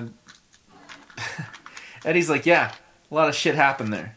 yeah, right. a lot of shit happened there, and uh, they they're they're feeling something's wrong. And the, the the the film crew they they go to his apartment and like listen like we're out of money and uh, we appreciate you wanting to give us more money, and um, he's just like oh no you no problem guys no problem at all. By the way, have I shown you the rest of my apartment? And like his his main apartment, like like the the one room they're in, he's got like LPs on the wall, and they go in the back room, and it's exactly the personification from 299 or and and 298 of watching Venom. Uh, just this one room filled with uh, clips of Spider-Man stories on the wall, and just a, a weight bench. And they go in the room. And he's like, "Yeah," and they're, they're kind of freaked out. There's just a mattress on the, on the floor, and um, listen, um, in, in, in, in- I'm really uh, just uh, shortening here. He, he locks the door. He's like, "You had the idea that you know you really shouldn't have come back here, but you wanted to be polite." Locks the door. You want to see something cool? he just he regurgitates instead of the it coming out of his like skin. He regurgitates the the symbiote like this like like Mhm. like throwing up Mm. ipecac, and um. i- immediately huge and he just starts crushing the skulls of these guys and that was true blue venom the, the the giant mouth with the giant tongue and all the spit and the the giant claws i mean that really just took it to a like like when someone makes you this over fancy like fucking meal and like i don't need this i just want steak and potatoes like you, you just you Yeah, yeah. you, you ruined it and I don't know. That, that's that, it, it. reminded me of that, and I, I want to see Venom go back to that. And the more they over fantasize him, or if that's a fucking word, um, I like that. No, that's a good concept. Over fantasticize him, yeah, perhaps. e- exactly. Yeah. and and they're they're going on all these different levels with Dylan, his son, and now he came. He just came back from this alternate reality after fighting the Maker, and uh, Dylan is basically like he's the. I'm not liking it. like, I, I'm not liking it. Like I, like no more. It, it's it's too much spice. Like this this is uh, overcooked. Yeah, I could- I could that's my see that. complaint. It, it's I it's mean- overcooked. Uh, most most of the stuff is most of the stuff in Marvel Comics. It's like okay, I mean, we don't need Captain America to go into space and do space stuff. We don't need Tony Stark to go and do space stuff. We don't need. I mean, the symbiote being from space has always been a thing, and the idea that there's a symbiote god. Fascinating, okay, but it could just as easily have been like the gross total accumulation of every symbiote in their species or something. But I just I don't know. Like I say, it's it's uh, you know, it's whatever. I, I think that when Donny Cates is writing Venom and writing whatever he's been doing, it's like, hey, this is a confined thing that makes sense and it is plausible uh, as much as you can be with Venom and Carnage and anti venoms or whatever the hell's going on. But like uh, when it comes to the idea where you're like, okay, we're going to do this big thing and we're going to advertise it for months in advance, and we're doing all of this Knull is coming stuff like over and over and over again on every every book, then when you get there, it turns into this thing where it's like, how many other editors have to get involved? How many other people have uh, a pitch that goes along with this thing? And how much creator control is there really under these circumstances? So I don't know, man. I mean, we'll see where it goes. You know what? What else can we do? It's it's going to dominate things for at least a month. So Yeah. You mentioned Captain America. You mentioned Captain America a minute ago. I heard a really good jo- Captain America joke today. Uh, n- name me a, uh, name me any character in the Marvel universe that can defeat Captain America. Anyone. No one can beat him. Yeah, I can. Captain Vietnam. I'm going to say that Captain Vietnam did not beat, beat Captain America, at least in the Ultimate Universe, because I specifically remember when Ultimate Cap was sent to fight and deal with the Captain America of Vietnam, who happened to be Nuke, and um, uh, he. I thought. I thought like. I thought like, dude, it's over. There's no way he can survive this. There's no way. I remember reading one of those issues and just being like. I, you know, hey, if they could kill they Captain America and the Ultimate You, whatever, and then like somehow he escaped and what, and that was it. And I was like, oh, okay, it's because Captain America's superpower is being right all of the time. So if Nuke is wrong, then obviously he can survive this situation. It's just, it's cosmic. Man, you guys are It's making me, you guys are making me feel like the, the comics I picked are whack this week. like they're whack. Nothing is more whack than the shit that I'm I'm throwing out there. Besides we three so far. So what No- what have you got? N- none of it you said is whack. You, you've got great meat and potatoes, man. Like, is that the official Minefields meal, guys? Meat and potatoes? Oh yeah, that, that- that's gonna like be to the, that's gonna be the cover for this uh, this week's show. Minefields, No, no. meat and potatoes. Steak and potatoes. D- l- w- let's let's do that. Okay, bef- like okay, I'm gonna I'm gonna go off just real quick. My favorite way to eat steak: medium rare, uh, portobello mushrooms sautéed with in balsamic vinegar to dip my uh, fucking medium rare steak into with a potato just covered in butter and chives and sour cream. Mm. Colin, My favorite way to eat steak. yeah, Uh, I like a good medium rare steak with uh, maybe a slab of chicken, chicken breast next to it. Probably some barbecue sauce. I don't care if I have steak sauce or not. I do like. I like. I just. I love A one. I love Heinz fifty seven. I don't know if it's like just totally normal. Um, I like steak fries. I like waffle fries. I want some some fries to go along with it. Since I've since I have not been, you know, living and looking at with and looking after my mom, and now she's living with my brother and sister-in-law, I've made more steaks at home and more. Uh, but you know, I was like, okay, well, I'm going to do. I'm working out, so I wanted the protein. So like doing that, and then uh, making my own potatoes and whatever. Uh, uh, and now I'm really getting into all the little red potatoes and whatever. I just, you know, steak, steak, steak and eggs for breakfast. Oh my god, I had the best steak and eggs for breakfast two or three days ago. Freaking great. What do you got, Tony? Um, see, man, I'm gonna go with medium, probably medium rare as well. Uh, definitely some uh, some potato, some definitely want some, definitely want a baked potato, but definitely want to put on the steak some uh, onions, yes, sir. some freaking uh, mushrooms, uh, definitely some A1 on there. Um, let's see. Pota- I, I just like a regular baked potato, nothing on it. You know, not really, not really too much into the butter. Definitely, I'm not a big fan of sour cream. Um, maybe, maybe throw some fries on there. Maybe I'm a cr- I'm a crinkle fry man myself. I love crinkle like fries. the crinkle That's a fries. nice idea. Love crinkle fries. I say, I say we land on a tomahawk steak, mid rare, reverse seared, with the baked potato and extra random fries that we have on the side. Just with random a, fries. With, with a shitload of Random dipping sauce. fries. No, what, what I speaking of eating humans, uh, uh, Nailbiter returns number seven. Um, the original nail Nice butter run was really segue. good. Mhm. Uh, this one got really psychedelic. So basically, the the what's the meat and potatoes of the story is that there is a specific small little town in Midwest bumfuck nowhere that is responsible for more serial killers uh, in the world than there are in the world, and Nailbiter was one of them. He basically he'd chew your fingernails off and then he'd murder you or eat you. And Ugh. at the end of the at the end of the last story, they the town was burned to the ground, and uh, we don't know what happened to Nailbiter. What happened now is that the original, uh, all, all of these guys were like a Batman's like rogues gallery, like the blonde, or the librarian. They had some ridiculous serial killer gimmick, and all of these people. like have- the, the villains in the Tick, perhaps. yeah, exactly, exactly. And uh, they they've all been they've all been killed off and mentioned that they were dead in the original uh, Nailbiter storyline, but now somehow they're back and they're playing some weird morbid game.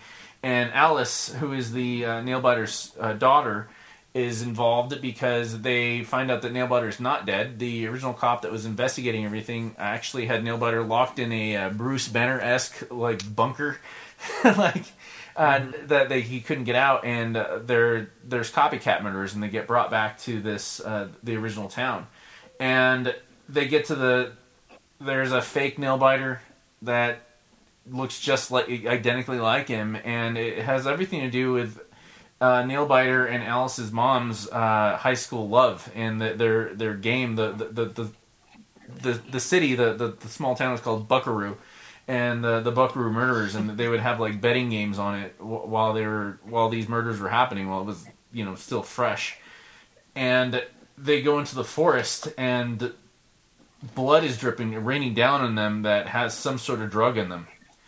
And I got really kind of turned off immediately by it because I there's psychedelic stories kind of like just kind of don't hit the mark on me.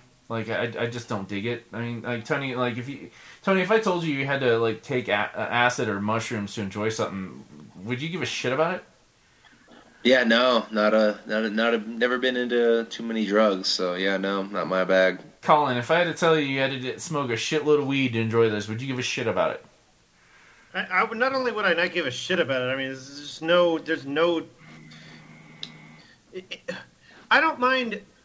I don't mind comics or stories or finished artwork where we as the viewer need to finish it with our minds but i don't want to i mean it's not like you know you packaged it with 3d glasses or something like that Correct. you know get your scan this thing and get a digital you get the full picture by having a digital thing or whatever and no i don't i'm not into that stuff Well, I, I got past it, and uh, Mhm. they're they're about to land on hopefully something something really good. The original Nail Nailbiter story is one of those like if you didn't get it when it first came out that day, you're never gonna get the first issue uh, out of Image. Oh, but you know, there's always those uh, Image hounds out there that just buy every Image number one just in case it's the fucking Walking Dead, and this is this was one of them. Uh, this was one of them. Yeah. So, but the story's been good so far. the- But the psychedelic part, it definitely made it hard for me to like get to the end. I don't know. Like I said, this the like I said, whack story. I mean, you guys were able to get really far into this one. I, I guess I just, I guess I just wasn't It's very. whack. I guess I wasn't as I wasn't as inspired as you guys were uh, through the comics I read this week, other than uh, X Men. But uh, I don't even know if I want to really want to get an X Men yet because I think I want to reread, uh, or I think I really re- want to reread X of Swords before I even talk about it again. Interesting. Yeah. I went back and, dude, when I got back uh, from, uh, I went and I bought a bunch of short boxes because I have all my long boxes that I'm gonna have to move soon. And I was like, dude, I got to repackage these. It's just too heavy to move all these long boxes up and down stairs and whatever. So I did a lot of repackaging, and I only got halfway through it, maybe, maybe a third, honestly. So I had some short boxes I brought back to my place here in Tulsa, and I started, you know, like, okay, I got books stacked up, hidden in this hutch here, or whatever. And so I re, I you know, I bagged and boarded everything properly, the stuff that hadn't been, and taped everything shut and all this stuff. I could, I was like, oh yeah, I went back. I have, I have uh, Powers of X and and uh, like the beginning of that entire business, and I'm just going like, why, why am I worried about this? Like. Ultimately, this is going to come out in trade, and that's when I'm going to read that. I don't know. Like, there's just so much stuff where buying single issues makes some sense and other places not so much like do I, i'm reading every issue of daredevil. I gotta get it you know? I'm not waiting for that in trade. But i found a bunch of copies of scarlet by bendis and Maleev and I, uh, in my stuff and i was like take that home. Make sure i've got this because i want to know if i've got this and i've got that and you couldn't get a number one of the new issues or the new stories. I'll, I'll talk about that another time. I didn't get to sit down. What do you got for us, brother? Alrighty, now I'm looking at uh, DCeased Dead Planet six of seven. Man, you're loving this, this, one's one, kind of, dude.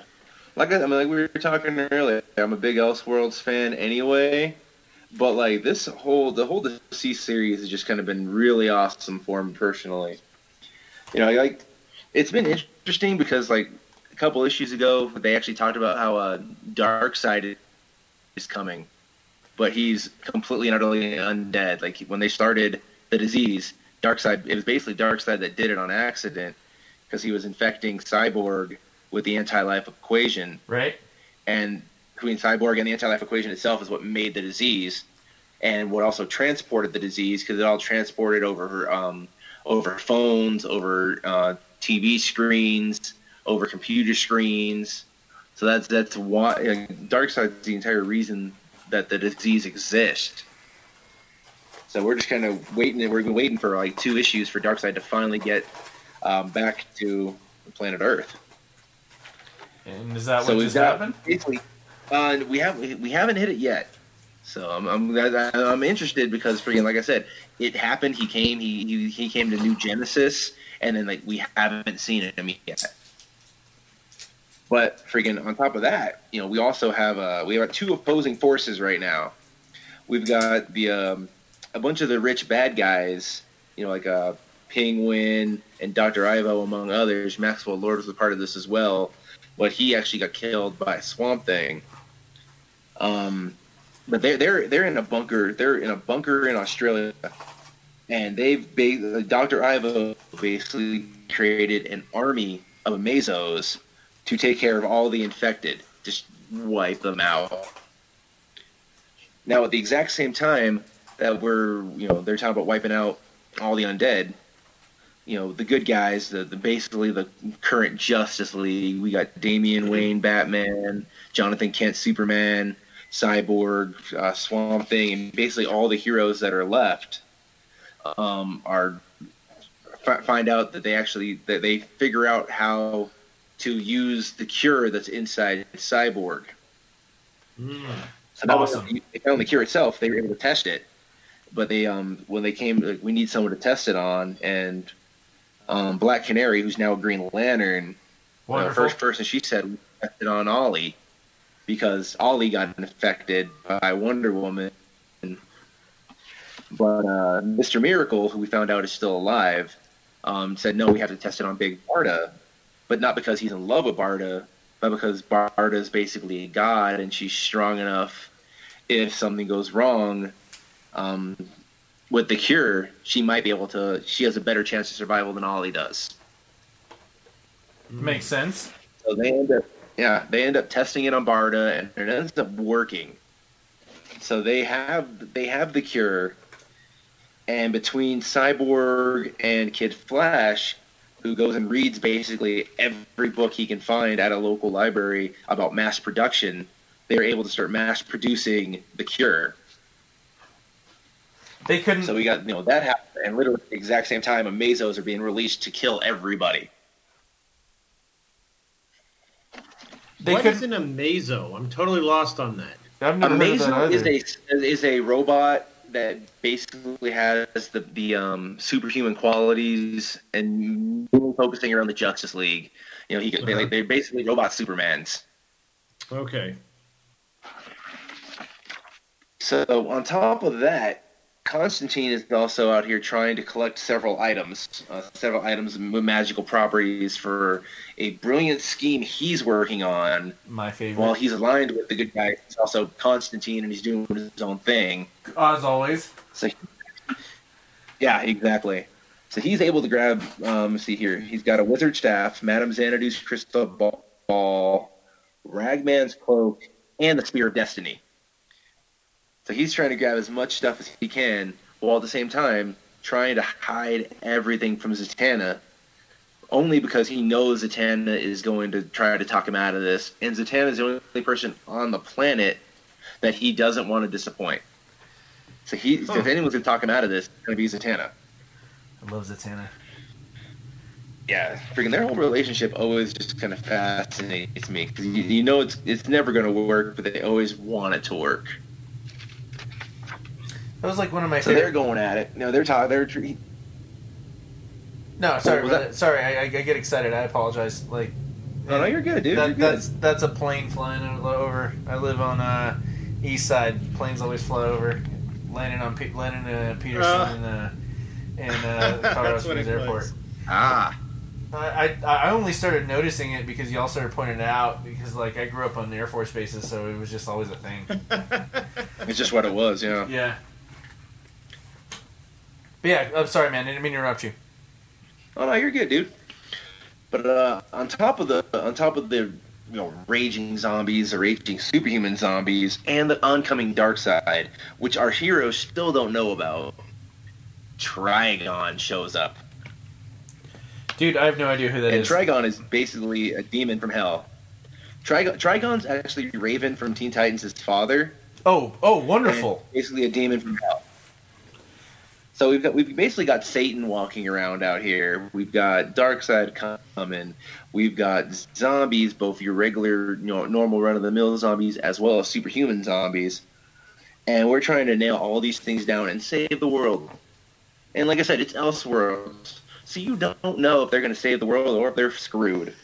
Which, like I said, is my personal favorite part. That is a great point of view because, like, in, if it's in canon, they have to.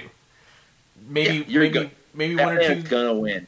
one or two guys might die and they'll be back in a year. But in Elseworlds, like, Mhm. it's uh, it's over. all's fair game. You know, like I said, the first issue of this, they freaking turned Batman into a fucking zombie. So, but we got uh, we got Constantine, we got Zatanna, we've got Jason Blood, and we've got the Phantom Stranger, and they're all talking to um, Doctor Fate. And then out of nowhere, Phantom Stranger just stabs the Spear of Destiny through Doctor Fate, and freaking Constantine walks up, and they're all like, "Hey, you can't take my helmet off." He's like, I can't, or can I? And then he just yells Shazam. And Oh. apparently Constantine has the powers of Shazam Oh, on top of everything else he grabbed. Wow. And all of them? he's able to take the helmet. all of Yeah. them, or just Shazam? Shazam. Uh, it just says Shazam. Like, they Wow. don't explain it, so we don't know what he does or doesn't have the powers of. I, I, I would think he's got the powers of Judge, at least Billy Batson.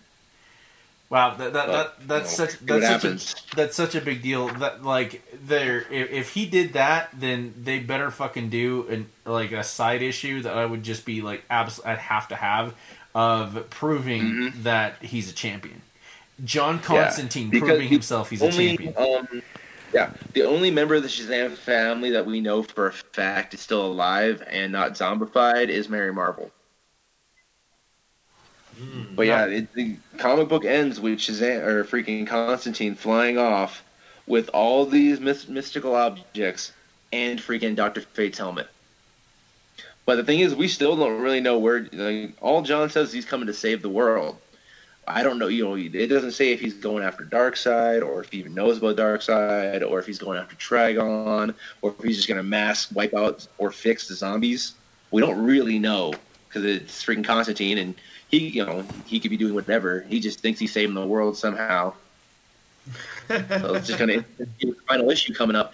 How are they going to get all these pieces together and make everything work? Johnny saving the world. Or world. they can save it for like a fourth part, like especially with like the Darkseid thing. If they're just gonna like the entire fourth season or fourth freaking set of comics is just gonna be them going after freaking a zombified Darkseid. Oh, I dig it. All right, I'm, I'm gonna have to pick it up and trade. Even though you, you told me everything, this sounds fucking juicy, man. Juicy, Dude, juicy. it's it's freaking good. Like every time you get we get so far, they just kind of you know throw like a curveball at you. So it's always it's it's freaking like I said. I've loved all. I've got all three parts of this. I haven't gotten the one online yet, but uh, I think that's at World's End. Mm. But, but that's how in between this one and the previous one, in between this one and Unkillables. Are you are you pretty schooled on Shazam? I'm not like I freaking I want to get into it because freaking I do I love the movies probably my top five superhero movies I'd say. Dude, It's my Zachary favorite. Levi is filming a movie in Oklahoma right now, and uh, it's probably too much to say. But since I haven't signed any NDAs on it yet, he's in the movie I'm working on in January. Oh, nice. Yeah, I'm gonna need a signed cape. Uh, I'm gonna Shazam. Yes. I never thought they'd make a movie about a guy who could just figure out what music you were listening to. I didn't think that was an appreciable superpower.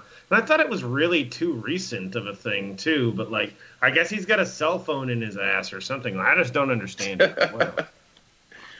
I like I said, I'm not. I've never really been into the character, but freaking watching the movie, I was like, oh. You know, I thought it was it was, it was good. It was really good. I mean, I liked it anyway. Hmm. This is why we needed a DC guy, man. Like we're I'll take turning. that. I'll take I never said we didn't. Well, I, I agree, man. This is this is we're turning into Reservoir Dogs here, man. Like obviously, I'm Mr. Blonde. now, uh, dude, you, your your knowledge, I Colin. wanna be Mr. Buscemi.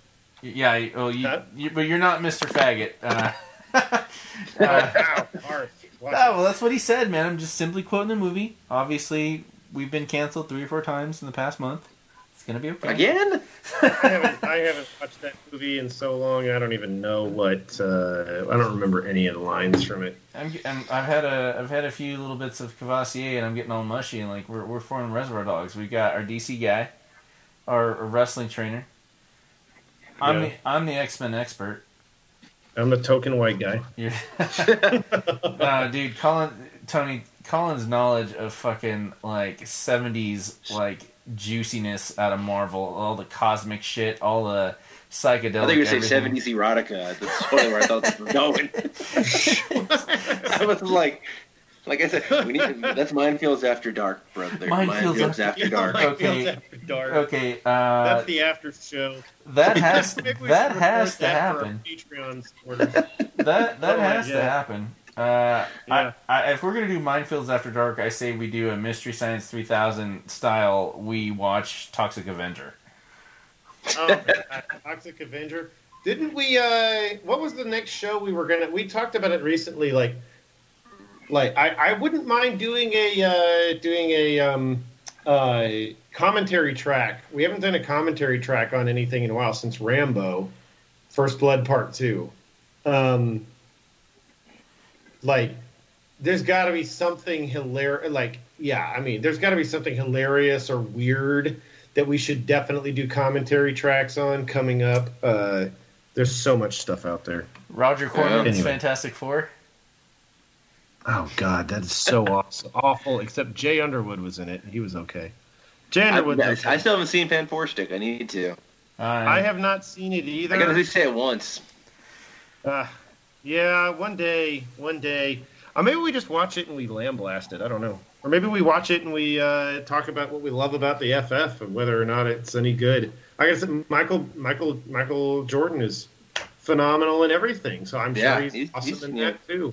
And uh, he's apparently people's sexiest man alive. There's- 2020. There's one movie I hated him in. Yeah, Hardball. Hardball. Haven't seen it. Keanu I've never Reeves heard of it. coaching inner city baseball. If it wasn't for him, if it wasn't for him, G Baby never would have died. And that, like, the, if you watch that, I that, do love me some G baby.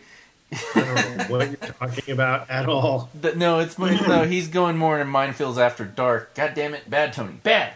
Jeez. I just right, want to. I just want to say the G baby.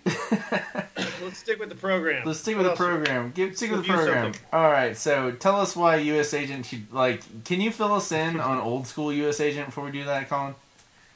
I'm going to have a hard time with it, but I am going to try to explain this. This is you, John Walker, U.S. agent, Well, uh, while number you're one. while you're doing that, I'm gonna go to my archives and pull out my uh, trading cards and get some bios on that. Oh yeah, that's a great idea. See, the only the only reason I picked this up was because years and years ago I tried to make an all Captain America HeroClix theme team, and every Captain America that I was playing was just not really making the grade.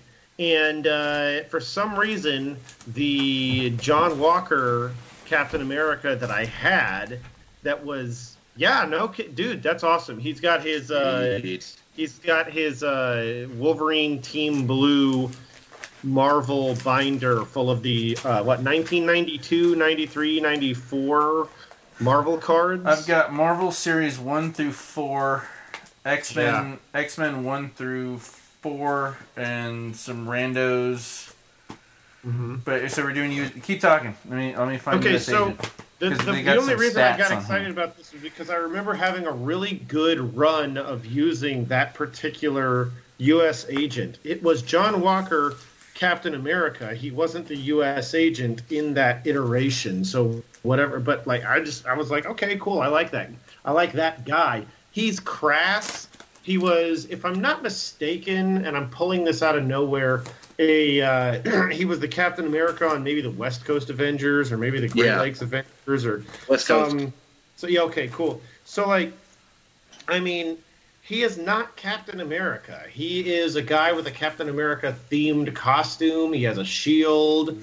He was an opportunity for them to do stuff with Captain America. I think while Steve Rogers was out being Nomad uh, when he was no longer Captain America for a while.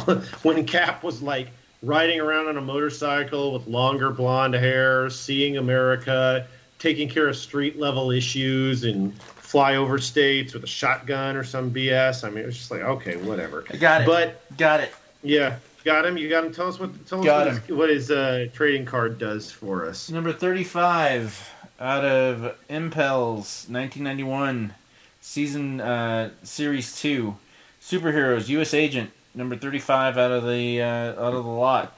Group affiliation Avengers height six four, weight 270 pounds. First appearance Captain America number 323 November 1986 strength up to 4 speed to 2 agility to 4 stamina to 4 durability to 4 intelligence to 2 out of 7 out of all those when when Steve Rogers temporarily resigned his role as Captain America, the United States government hired John Walker to adopt that identity. It was at this replacement Captain America that Walker survived his true trial by fire, becoming a dedicated foe of evil in his own right. His superiors were so pleased with his performance that when the original Captain America returned, the U.S. government asked Walker to continue the project and serve his country as U.S. agent! Exclamation point. And at the bottom, did you know John Walker began his superhero career under the name of the Super Patriot? I did not know that. Neither did I. Yeah, I'm just no, a I'm suck- not sure it makes that much of a matter to this, but I'm a sucker What- for what we ha- stats. I like it. What we have in this book is this weird business of these like West Virginian coal miners who are living in a town that was dismissed because the coal mine was shut down. And uh, the work that they were losing was replaced by this pseudo Amazon.com distribution center that was actually a front for Shield as uh, a pla as like a storage location for. It's not Project Pegasus. It's just this. Uh, I don't know. It's this kind of um, facility where they are manufacturing materials or storing their gear or their munitions or something, and uh, it's called Virago. Um, and of course, Shield has folded at some point. I guess that we all decided that the uh, circumstances of Captain America: Civil War needed to cross from the MCU into the comic books, uh, despite what happened with you know rejiggering the whole universe with uh, Secret Wars. Mike But um, yeah, rejiggering, and um, there's this weird business where there's some kind of documentary team interviewing folks from this town, and they explain something, and then it puts you into a new level of storytelling, and then they pull out because they're like, wait a minute, what?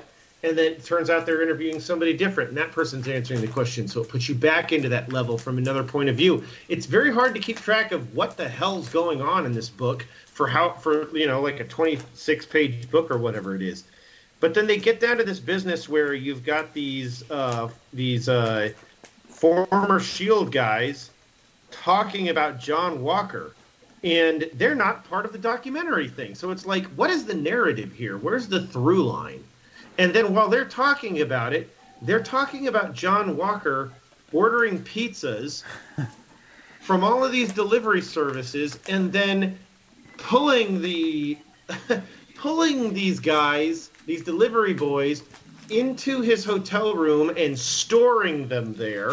And there's a scene where he's got like eight or ten of these kids hmm. thrown down the stairs because he's expecting one of these pizzas to have a bomb in it. I'm and I'm like, I'm here for my I'm here for my 3 a.m. Uh, meeting with Mr. Weinstein. it creeped me out reading this because I'm very familiar with Timothy McVeigh, the Oklahoma City bomber, and the whole uh, uncomfortable creepiness of the idea that he ordered Chinese food in the Dreamland Motel in in uh, Kansas, in Junction City, Kansas, and so somebody saw him or didn't see him, or maybe he eliminated. So there's this whole thing about that that I can go on and on about, but I'm not going to go off on that tangent. It just creeped me out because th- because then a a guy who is Chinese who is not drawn very Chinese in this illustration. They whitewashed him even in the comics. Huh? They whitewashed him even in the comics. They kind of, I don't know, he just doesn't look uh, necessarily Chinese. This guy shows up, doesn't take any crap from John Walker, and uh, uh, clearly is able to take him in a fight because he throws U.S. agent down the stairs. They get into another fight, this big, nice, like, knockdown drag out for several pages. And then they're like sitting there eating the pizza together because they have a mutual respect for one another's fighting prowess. But John Walker is coming off kind of a racist. He's coming off kind of a prick. He's kind of got a prejudice and he's making fun of the guy. And uh, but they sort of team up, and then uh, he throws his shield into a car and it damages the shield. So it's clearly some BS knockoff shield. But these kids think that he's Captain America.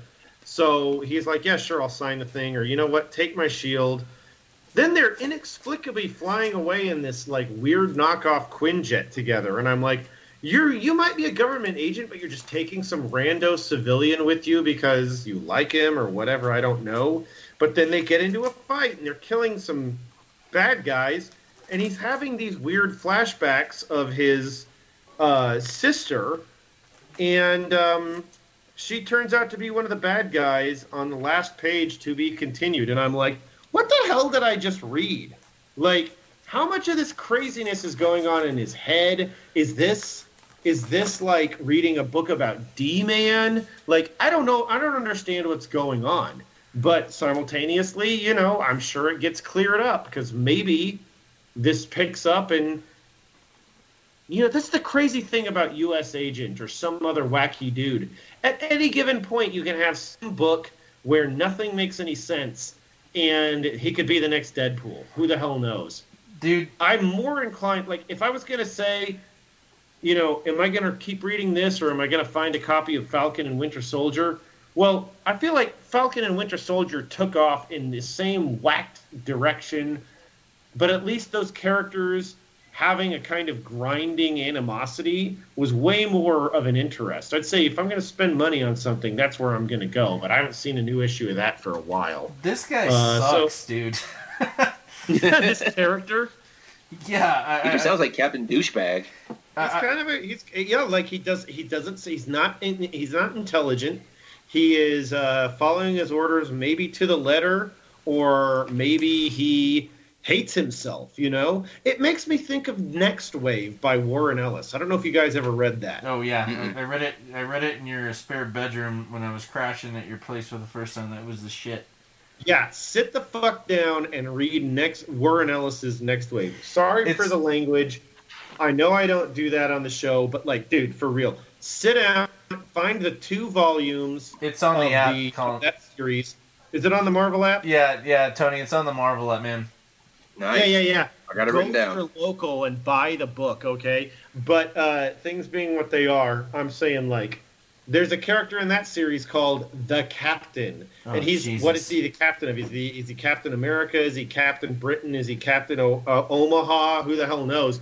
And I'm like, it's the same weird business where this guy's got some kind of powers of rigidity and super strength and whatever, but like it's the same weirdness where you have all of these kind of like F level characters wandering around in the Marvel universe that occasionally pop up in in a book for some reason. And it's like, hopefully it goes somewhere. I don't know. All right, But uh, what- I, I found two more cards in my archives. Let me see if I can illuminate these.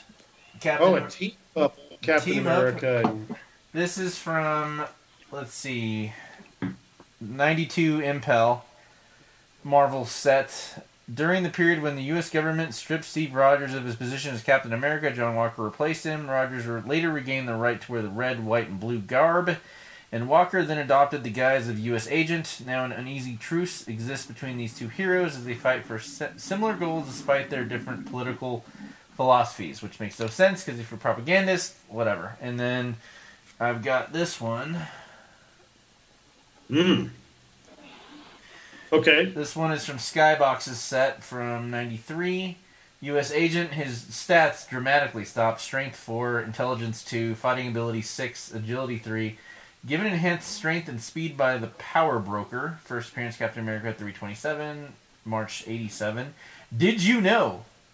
U.S. agent served for a brief time as the substitute Captain America. Motherfucker, yeah, and And I didn't know. that is the worst. it's the lamest, like, Worst second fact. edition of a card ever. Yeah. Me- Yeah. okay, you know, like, is he a worthy inclusion in anything? Well- Absolutely not, It was Like- the '90s, man. dude. Yeah, you're doing it. You're doing a card set. Like, there's any number of other more interesting, compelling characters probably that they could have made a card out, but because it was timely and they had to do it, that's why they put this put a card out of this Hi- character. his- would would U.S. Agent be incorporated into anything going on right now? Dude, No. It, it, dude, it, and I I get the answer to that. So this set, the Skybox set, was the every nine cards forms a splash page, and he's Uh-huh. included in the bottom right corner of Scarlet Witch, Spider Woman, Splice, Iron Man, Wonder Man, War Machine, Namor, and Tiger Shark. So no, I do not, Tiger- love me some Tiger Shark. Tiger Shark has no business on that. Those guys are all pretty much good guys. None of these Tiger guys- Shark is villain. none of these guys have any business being on the same page as Namor. They should have just made one big ass Namor page. Uh, you're probably right. Namor is solid. I'm gonna say this this about this con- this this book. Um, okay, the the full title, as not presented on the cover of the book, is John Walker, U.S. Agent, American Zealot, Chapter One, Legend. American Zealot. the writer is Priest. What the hell is that? Who are you? Are you McGee? Do you think you only have one name? Who the hell is Priest? Maybe he really Like- likes the police. The police. Or Could be- Prince. The whack ass artist formerly known as John Q. Fucking Midwest. Who gives a shit? John Midwest. Anyway, all right, yeah, that's what I got for that. What you got, Tony? Hit me up. Alrighty, finishing up my triplets today. I've got Batman 104. So Mm. we've got uh, it's continuing on about um, what's his name? I forgot his name now. A Ghostmaker. This I had it wrong here. though. it was a, the petulant child episode of fucking Batman recently. yeah, a little bit. But no, so we've got a Ghostmaker here. He's got Clown Hunter, Harley, and Batman held captive. All three of them are sedated.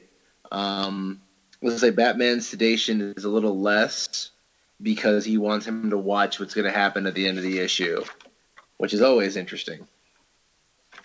So we end up ta- and we end up going to Barbara and freaking Dick, and they're over here talking about it. And Barbara asked Dick if he ever heard Batman talk about Ghostmaker, and he's apparently he had one run-in with him one time. Um, they were going to another country, and Ghostmaker ended up being being there. And Batman gets out. They exchange words. Batman gets back to the Batplane, and they leave. And freaking Robin's just like, "What's going on?" And Batman, all Batman will say is that we have an agreement. He stays out of Gotham, and I stay out of wherever he is.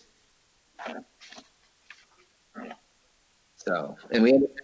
Hmm? how old was he? Like, like when uh, Ghostmaker was like what, fifteen or sixteen when he's like fucking with uh, Bruce in in different countries. Yep, they're about 15, 16. Robin looks like he's probably about the same age. the one time he did make meet Ghostmaker, but we actually get a little bit, a little bit deeper into the origin story, and uh, turns out they were actually really good friends for quite a while, while they were training together because they had they had a mutual respect and they both wanted um, to become the best crime fighter they could. But the reason they actually stop being friends ends up being that Bruce actually confides in Ghostmaker about um, why he does he wants to be the best crime fighter. He, he talks about how he wants vengeance for his parents and how he wants to avenge them. And Ghostmaker turns out and calls them weak you know, he's not doing in Ghostmaker's mind. This is an art form. He wants to be the best. That's it. You know, he does any any other reason to do it other than to be the best makes you pathetic. Now, the, the thing about I like this the most was how they broke it down when he's like, by the time I got here, I thwarted this, I found these corrupt cops, I did this, I stopped this shipment of fucking guns coming in. What the fuck have you done today? You've been babysitting a bunch of kids, and in between we get this battle between uh, uh, Clown Killer, who. Uh, inadvertently lands in Harley Quinn's new apartment, who she just paid the landlord a ridiculous amount of money to live there. And there's a little knockdown drag out there, and then it it it it just comes to this point where Batman has to lay it down, and and this is one of the things I love the most about uh, the storytelling and what they're doing right now after the the Joker War bullshit was the fact that yeah he did all that stuff like yeah I took care of all that like I was when I was on the plane here and he's like listen first off that that shipment of guns, I already placed the guns, and you probably found a chicken in one of those things. So he's like, yeah, and he's like, yeah, that was me trying to chase uh, chase down the uh, the guys that are trying to ship the guns here, and you fucked that up. Um, the corrupt cops, we were trying to uh, figure out exactly who they were working for, and you fucked that up. And um, just just the the idea of uh, the the upstart and and, and I, I want to bring it to wrestling, especially like because because uh, as a trainer Tony, you, mm-hmm. you you get those upstarts that like because you, you, get these upstarts that are like yeah like they're, they're ready to do business like the first day of training I'll, I'll do anything and then once yep. you start putting putting the pressure on them like no I don't want to do that. Mm-hmm. No, I don't want to do that. Like, like that's that, like all of a sudden that's when the ego shows, and mm-hmm. you can't have an ego as Batman.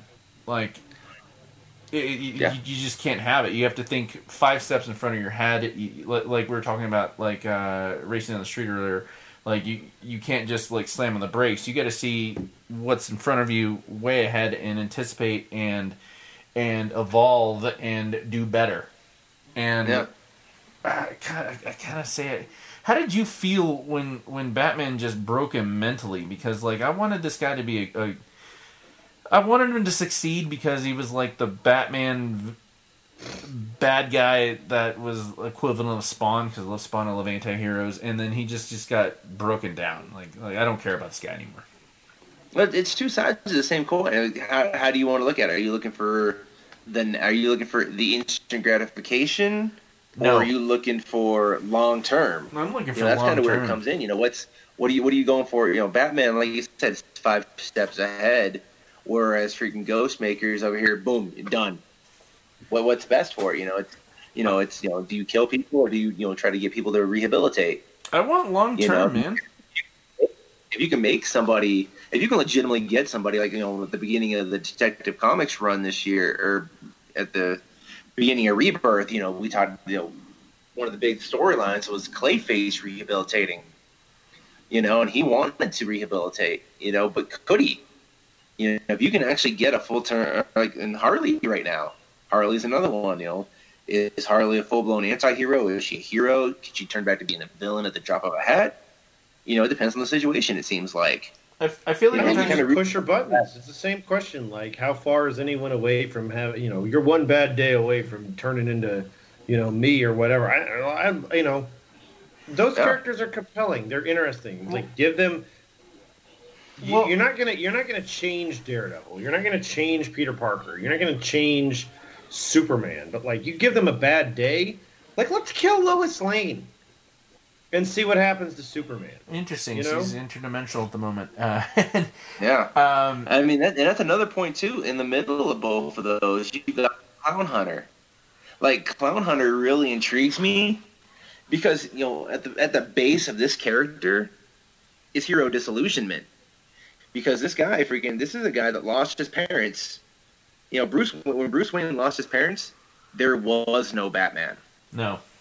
Well, Clown Hunter, there was a Batman, and Batman didn't get the job done. You know, whether you know, obviously he didn't mean to, but at the end of the day, you know, Batman was there and still couldn't save Clown Hunter's parents. So Clown Hunter has to freaking you know put on a mask, pick up a bat with a batarang in it, and he's got to do things for himself.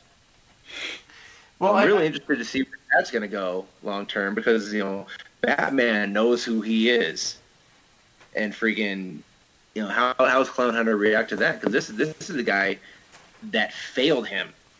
completely. The the thing I, I I feel like you're talking about two different things at the same time though. We're talking about redemptive characters here. Uh, earlier, before we started recording uh, on camera, we were talking about one of the best things about uh, wrestling is that there's you love watching uh, someone get built up, and then people love watching people get shot down. But even more than that, people love the redemption story. So we've got a few redemption stories here. We've got Batman after Joker, Joker War. We've got Harley Quinn, uh, and we've got uh, Clown Killer, who is the he's not the petulant child, which even though he's the the teenager. I mean, like Harley Quinn just kicked him in the dick as hard as she fucking could, Yeah. and but at the same time, we've got the idea of the the new character. Like when you ask me, like, do I want something long lasting? Like, yeah, I, I want something long lasting. I want something I can. Like, like I, I, I, uh, I want that same feeling I got when I first encountered Bane. Like this Mhm. guy is this is this is the shit. This is gonna this is gonna keep going. And you know, the, you know, he had a bunch of different iterations. Whether or not you like the Luchador version from uh, Batman the Anim- animated series, or the the big yeah. the the big dummy from uh, um, the Joel Batman Schumacher and. Robin? Yeah, Batman and Robin, Ugh. or the uh, calculating killer that already won won the chess game before he, the White made you know moved its first uh, pawn. Yeah. What, what did you get out of it when it, when it when did, what do you want? I mean, like I, I want something long lasting. Colin, what do you want Out of the out of out of out of uh, wanting a, something long lasting or something? This is just going to be a guy that's going to show up every ten years and we're not going to give a shit like like fucking uh, uh, Mad Balls or uh, Oh no, dude, that's it. Uh, If somebody's going to show up every ten years and nobody gets to do anything with them, th- that's the thing. Like we were talking about that Finn Balor match earlier, uh, Finn Balor versus AJ Styles. You know, you got two guys that came out of New Japan. You got two guys that uh, were, what were in Ring of Honor. You got two guys that had never been matched up in WWE before, and when they pull out Finn Balor for AJ Styles, it's going to be the Demon, and the Demon has never lost. And I'm like, okay, you've got that knowing it's going to come in, and I thought about that the entire time. If the Demon has never lost, well, he's not going to lose this match. But how often do you pull that out for that kind of fun? this is a And then, this is a perfect parallel because Tony, Yeah. Tony, and, and and you know that the demons never lost. But when was the last time they brought the demon back? In fact, the demon hasn't been around for like two years. Yeah. and It's, he's in NXT now. No, Yeah. no, no, no. I'm talking about the demon. I'm talking about them Oh, the actually. NKV Demon? Yeah, because the demon has been around for, for yeah at least two three years at this point. Because they they cause they stopped him before cause he, when the the fiend debuted. His first match was against Finn Balor, and that was straight Finn Balor. And I don't think we've seen you know the demon since because it always kind of they're always like they did the demon versus the he would win, but they haven't done it yet.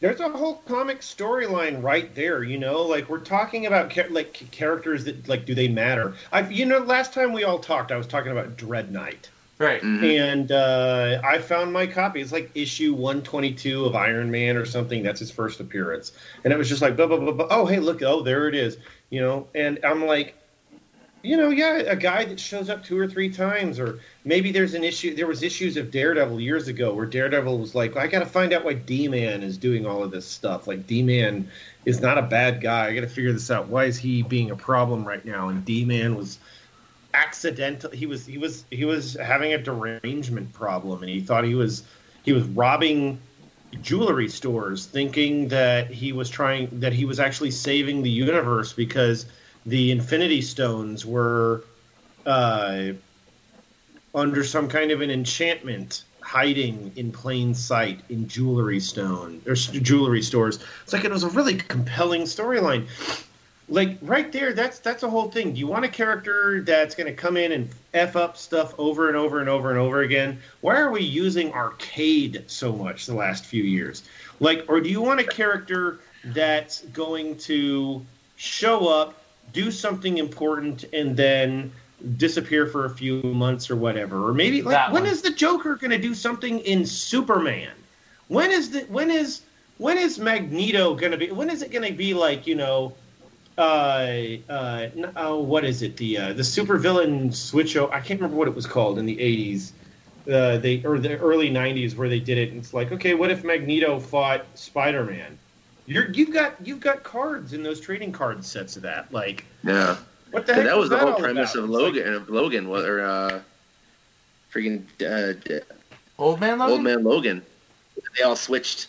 All the bad guys switched who they were going after, and that's why they were able to get stuff done. Perf- yeah, exactly. Like, I oh well, Magneto really- couldn't defeat Spider-Man because Spider-Man happened to have like the power cosmic at the moment or something. It's like, well, I never thought fighting Spider-Man would be so difficult, or like you know something like that.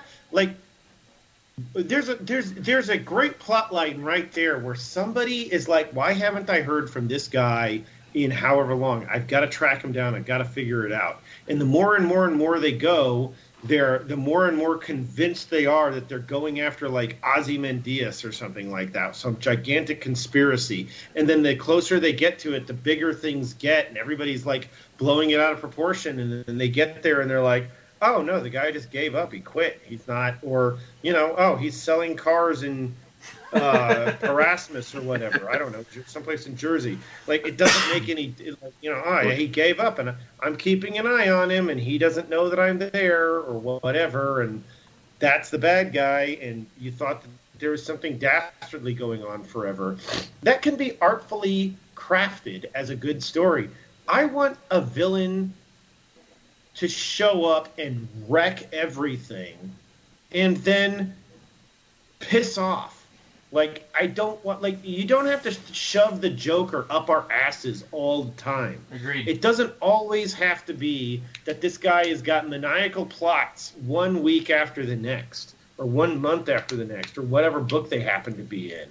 Or, you know, give somebody some crazy thing that's not a cross title promotional event that lasts for a year where they're like, oh, I can break down my my typical guy by getting rid of all of these other guys. I defeated Superman this week. I defeated the Flash last week. I defeated Wonder Woman, and now blah blah blah blah blah. And I worked my way around.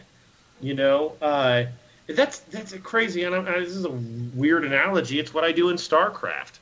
I play StarCraft and I've got my base, and then I'm out there and I keep accumulating resources. But then I know that the aliens I'm fighting are all out there accumulating resources because they've eaten up all the resources in their main base.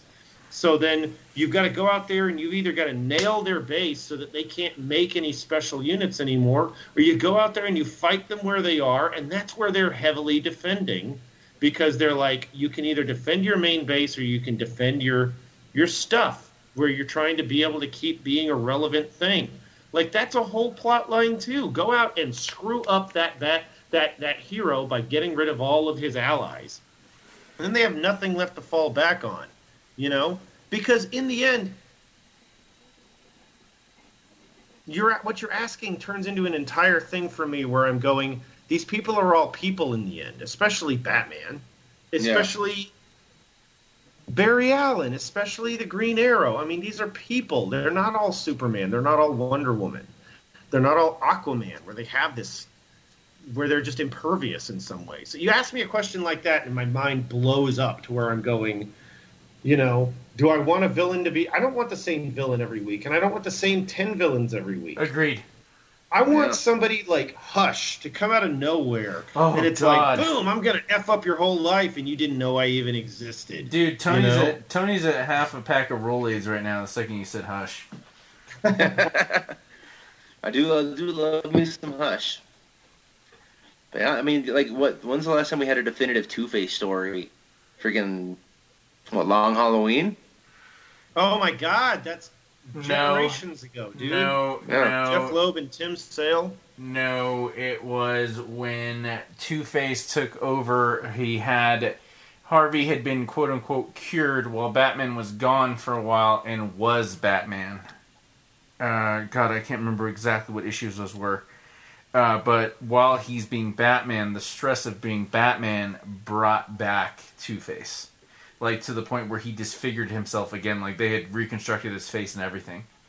And Ah, they always Uh. got to do that. They even did that in GI Joe. Let's fix up Snake Eyes' face so he can walk around without his mask on for about three issues, and then, oh no, he got chewed up again. You know, Uh, that kind of stuff happens every. You, nothing can ever really change. Yeah. That's the complaint. hmm that's I love indie That's always my so big much. things with freaking regular issues. Like continuity just kind of kills it a little bit. Like, give me something, give me something that's going to alter the reality of what I'm watch, uh, what I'm freaking reading. Ex- yeah, I mean, exactly. at the very least, like the wor- what's the worst that they could do? Like, let's chop off Luke Skywalker's already chopped off robot hand. So what? You're Yeah. just gonna go get another robot Exactly. hand. You know, There's Let's always destroy Cyborg so he put himself back together. exactly. exactly some shit like that. You know, Let's bring his dad gonna do something really wacky. Have Cyborg get all chewed up, and then have Johnny Five show up and put him back together. Okay, okay, now that I would be all about that. I, I would be all about Mr. Johnny Oh, Five. Johnny Five is alive. yeah. Anyway, I don't know, man. You ask a question They're- like that, my brain they're just remaking- exploded. They're remaking Short Circuit, by the way. I just Nice. But yeah, I mean, like lob off somebody like freaking Green Arrow and freaking um, Dark Knight or Dark Knight Returns. Freaking all of a sudden he's gotten one arm and he's still freaking the best archer in the world. You know, like that was that was something. Why wouldn't you chop off a guy's arm that shoots arrows? I even I even loved it in like it, you, that's what that's what I like is like maybe that's not the superpower. It's that he's he can't miss. Like Ultimate Hawkeye in Ultimates Volume Two.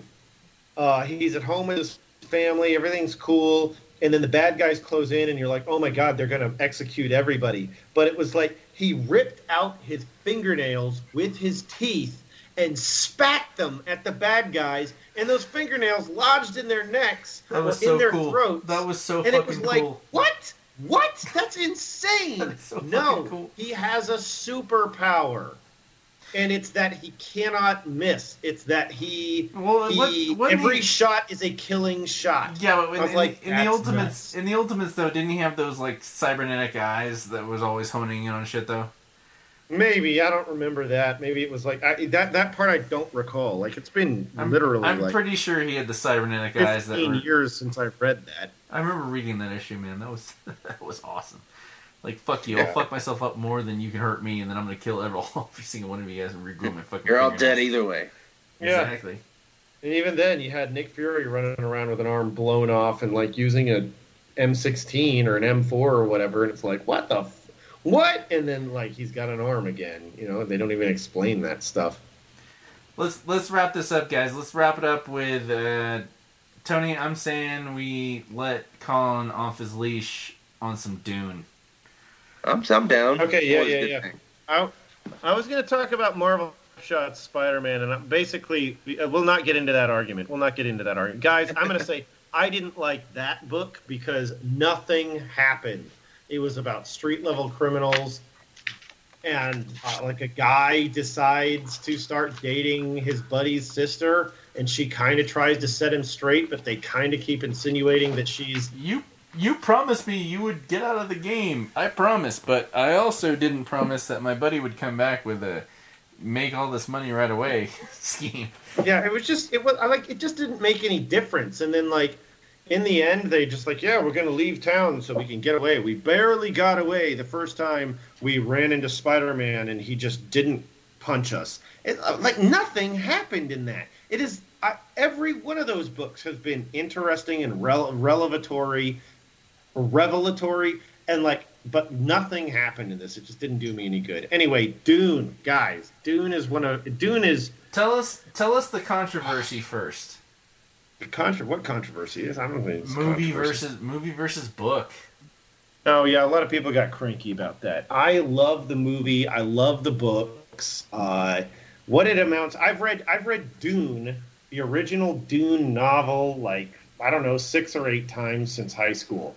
I have not read all of the sequels, but I have read the prequels, and I love the prequels. The ones that were written, uh, co-authored Brian Herbert, son of Frank Herbert, co-authored with Kevin J. Anderson, who wrote some uh, pretty good Star Star Wars novels in the '90s, the Jedi Academy trilogy, and um, uh, and then some other stuff. And um, so, if you're asking, what is this Dune comic I'm seeing? This is a comic adaptation of the Brian Herbert and Kevin J. Anderson uh, novel House Atreides, one of the prequel novels, and they and the books are dense. They are so rife with content. Um, the Dune universe, in a nutshell, takes place so far in the future that it's hardly anything that we would quantify or understand. Like all of Star Trek could have happened between now and Dune as a future, and all of that information would have been lost in the Butlerian Jihad. Um, Dune takes place so far in the future. It's the year 10,991, depending on what version of the movie you're watching or what what maybe you're watching, maybe you're reading the book. Um, and uh, in as a short history of things, uh, there was a time period where humans populated many, many multiple worlds. Then uh, there was a machine uprising because artificial intelligence took over, and there were the synchronized worlds uh, paired up against the machine, the people who found, uh, um, oh God, found immortality through being machines and controlled the machines. And these are these like immortal elders. And then there's the rebellion against them, led by the Harkonnens and the Atreides family and several other families. After this gigantic war against these robotic immortals takes place, the Butlerian Jihad, um, there is a, dis- a, a like a disparity between the Harkonnens and the Atreides that lasts for generations, thousands of years. That's the prequels before you even get to Dune as it was originally intended. Dune takes place in a in a future where there is an emperor who controls all of the houses of the Landsraad. And our heroes in this story are the Duke Leto Atreides and his son Paul, the the the uh, heir apparent to the to this dukedom on Okay. House Cal uh, on the planet Caladan, a beautiful uh, oceanic world.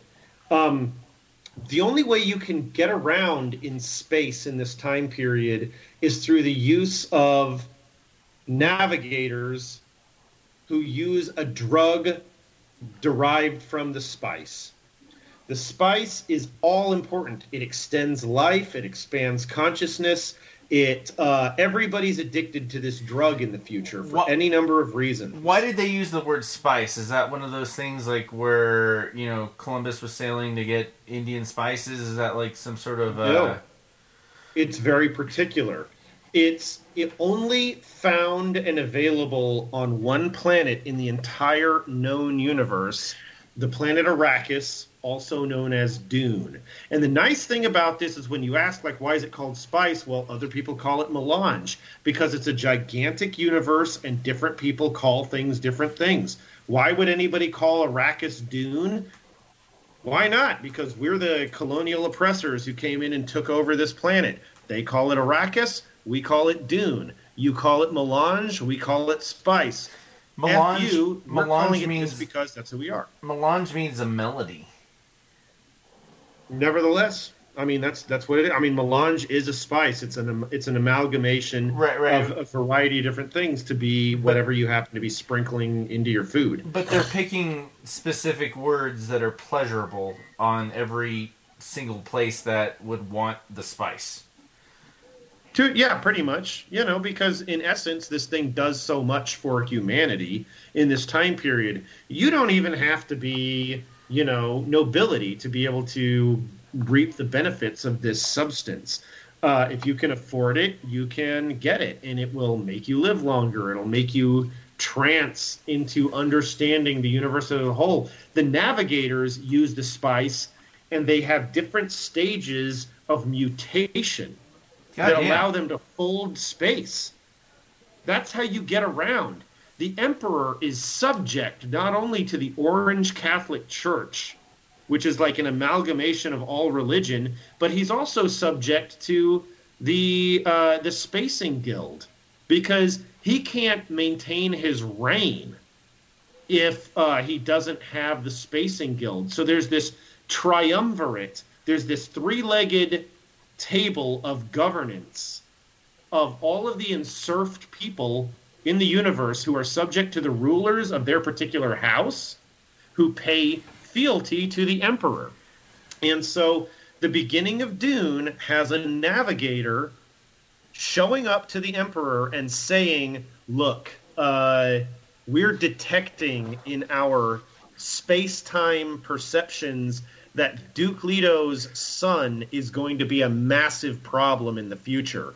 You need to do something about this. And we also know that you've got plans to screw him over because he's on because the Duke is already too popular, and uh, he chal- he he could challenge your reign, and the and the Duke is like or the the Emperor is like yeah that's right, the Harkonnens, the Duke's sworn enemy, are in control of Arrakis right now. That's like controlling Saudi Arabia. That's like controlling all of the Middle East. That's a big deal. we're, we're going to we're going to say you clowns have effed up. Get out of there. We're putting the Atreides in there to punish you, which the Harkonnens would hate. But the the Emperor is like also going to support the Harkonnens in an attack on the Atreides. This thing is littered. This story is littered with plans within plans, and they say that stuff over and over in that. So then the focus shifts to the Atreides family, who know that this is a trap and they have all of these really wonderful servants, knights, uh, different characters who are ready to support them because of the goodness of their family. Their family has always taken in people who were hurt and people who were explicitly hurt by the Harkonnens, who are despicable. They are. You think about the Galactic Empire or the Klingons or the Romulans or anything you've ever encountered in sci-fi Someone I would or hate- fantasy stories. You- you're telling the me- Harkonnens are the worst. You're telling me I would of the hate them more than the Romulans. Yes, I guarantee it. They are rapists. They are murderers. They hunt people. They uh, they are they're slavers. They destroy places for no other reason than just their their perverse sexualized pleasure. It like dude, when you read these prequel books, House Harkonnen, House Atreides, and House Corrino, that I presume they're going to continue and make comic books out of if these are successful. Um, that's what you're getting is seeing the perversities of Harkonnen culture. It's fascinating What's- and fantastic. What's the point of having such a hedonistic society uh, within the the main character structure? It they are the they are the uh, the outright obvious villains. They are they are when you look at the difference between like the nobility factor of the of of the uh, Atreides or maybe the techno uh, family, the uh, the Vernius, the people that like House Vernius of Ix, or even God, there's even aspects of this I haven't even described, like the Bene Gesserit witches. Uh, like that's a whole thing that's huge to this story. When you but what you're asking is like, uh, the villains are apparent in this. More so, like it's the evil galactic empire. Well, yeah, obviously you called it the evil galactic empire in the opening crawl of the first movie we ever saw. Like we didn't even get the opportunity to make that judgment. They're walking around in all black. They're stormtroopers. Like Dune comes out in 1964, and people are are are weighed by the judgment of what their character dictates to us. And when you're clued in on things that are going on with the Harkonnens, they're murdering their own people just to wash themselves in blood. They're they're they're planning to destroy their arch enemies as if the Atreides don't perceive them as their arch enemies. There are conspiracies and there are machinations going on in Dune that you're that that are generations in preparation. But the benefit is that when you're addicted to the spice, you can live to see these multi generational revenges take place. And uh, What's the end game? they they're all playing the long game. Everybody's playing the long game. So the whole point of this is that the possibility exists that Paul, the Duke's son, may be the end of a 10,000 year breeding program to get all of the bloodlines of the houses of the Landsraad to produce a super being who will be able to look into the parts of space and time that the Bene Gesserit witches cannot see. And it's because he will be a male. And all of the power in the Bene Gesserit sisterhood has resided in the female bloodlines for their tens of thousands of years that they've been developing into this. So it's Is- that- it's Israel versus Palestine.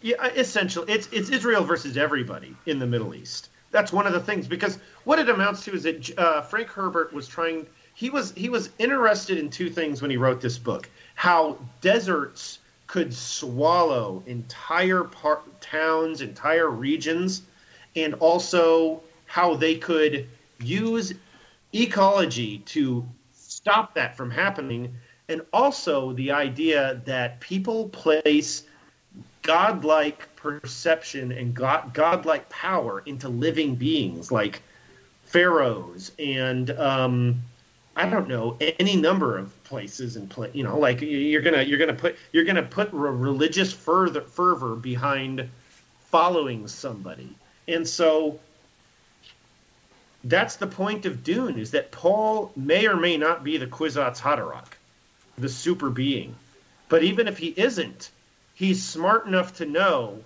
that he can bring down the governmental structure of the entire known universe and become a god figurehead to the people who are native, the indigenous peoples of Arrakis, so much so that they'll follow him in his crusade of revenge for having been having lost his father and lost his family and lost his title and lost his lands and then replace the emperor. That's the point. Is that in essence the protagonist might be the greatest villain in the entire story. But that's what the sequels are all about because they don't take place two years later. Like the next book takes place a couple of years later, and he transmogrifies himself into that which gives him power. But then the next books are like, yeah, it's 500 years later, or it's 600 years later, or it's 10,000 years later. So And what did you read, comic wise, that came out that we're we're about to go over?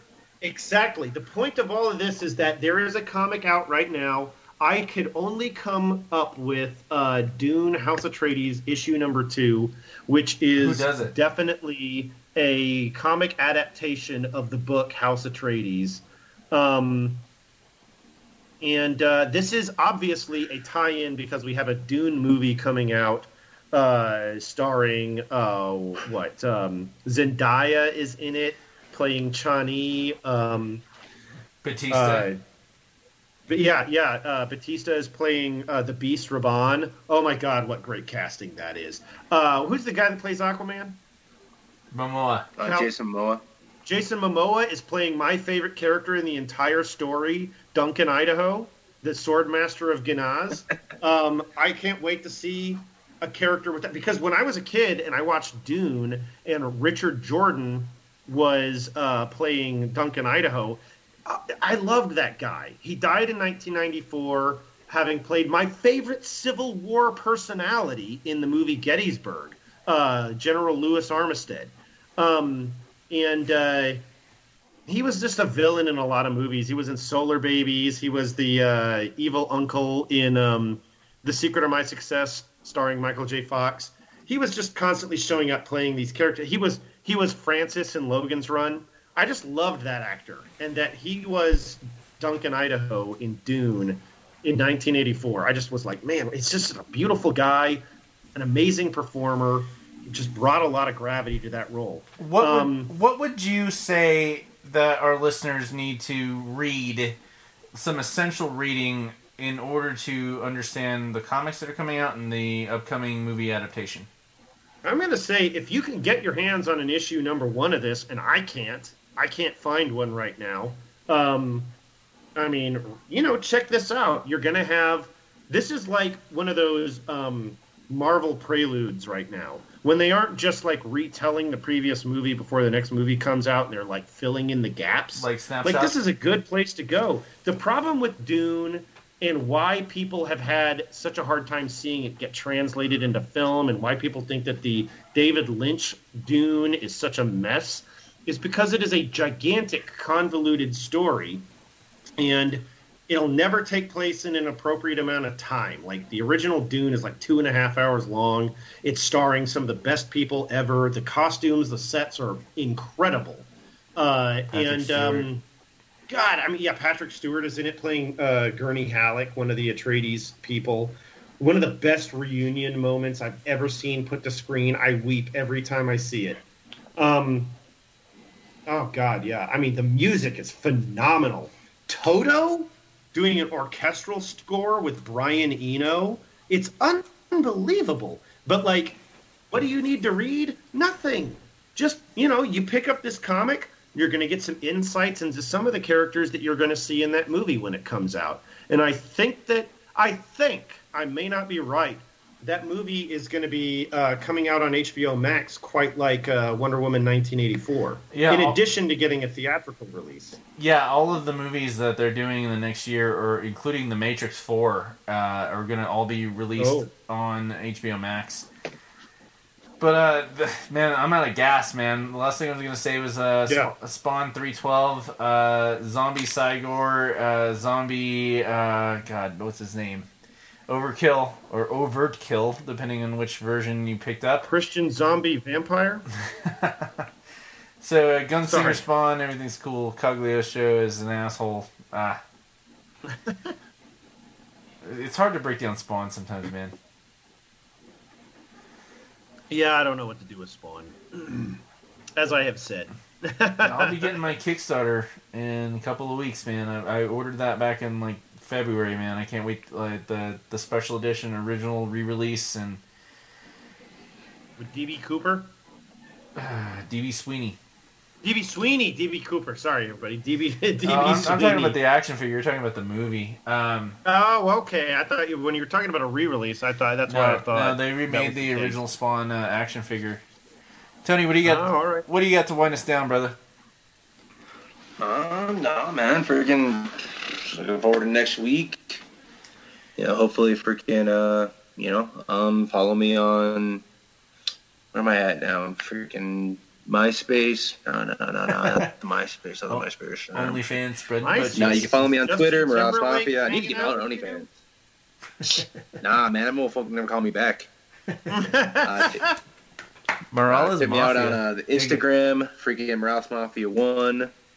Trying to get 75 subscribers this week instead of the 50 I said last week. I'm at 69 right now, which I think is lovely. Nice. Uh, so hopefully I'll get that extra six. You know, I don't know why um, yeah, 69 is so much, you know, like 70 is just, it's just one better. yeah, yeah, no, no. That's our number apparently. Dum, dum, dum. Yeah, that's where we are. But yeah, no, freaking you know, support your local comics. Yeah, man. Have a good night. Shoot.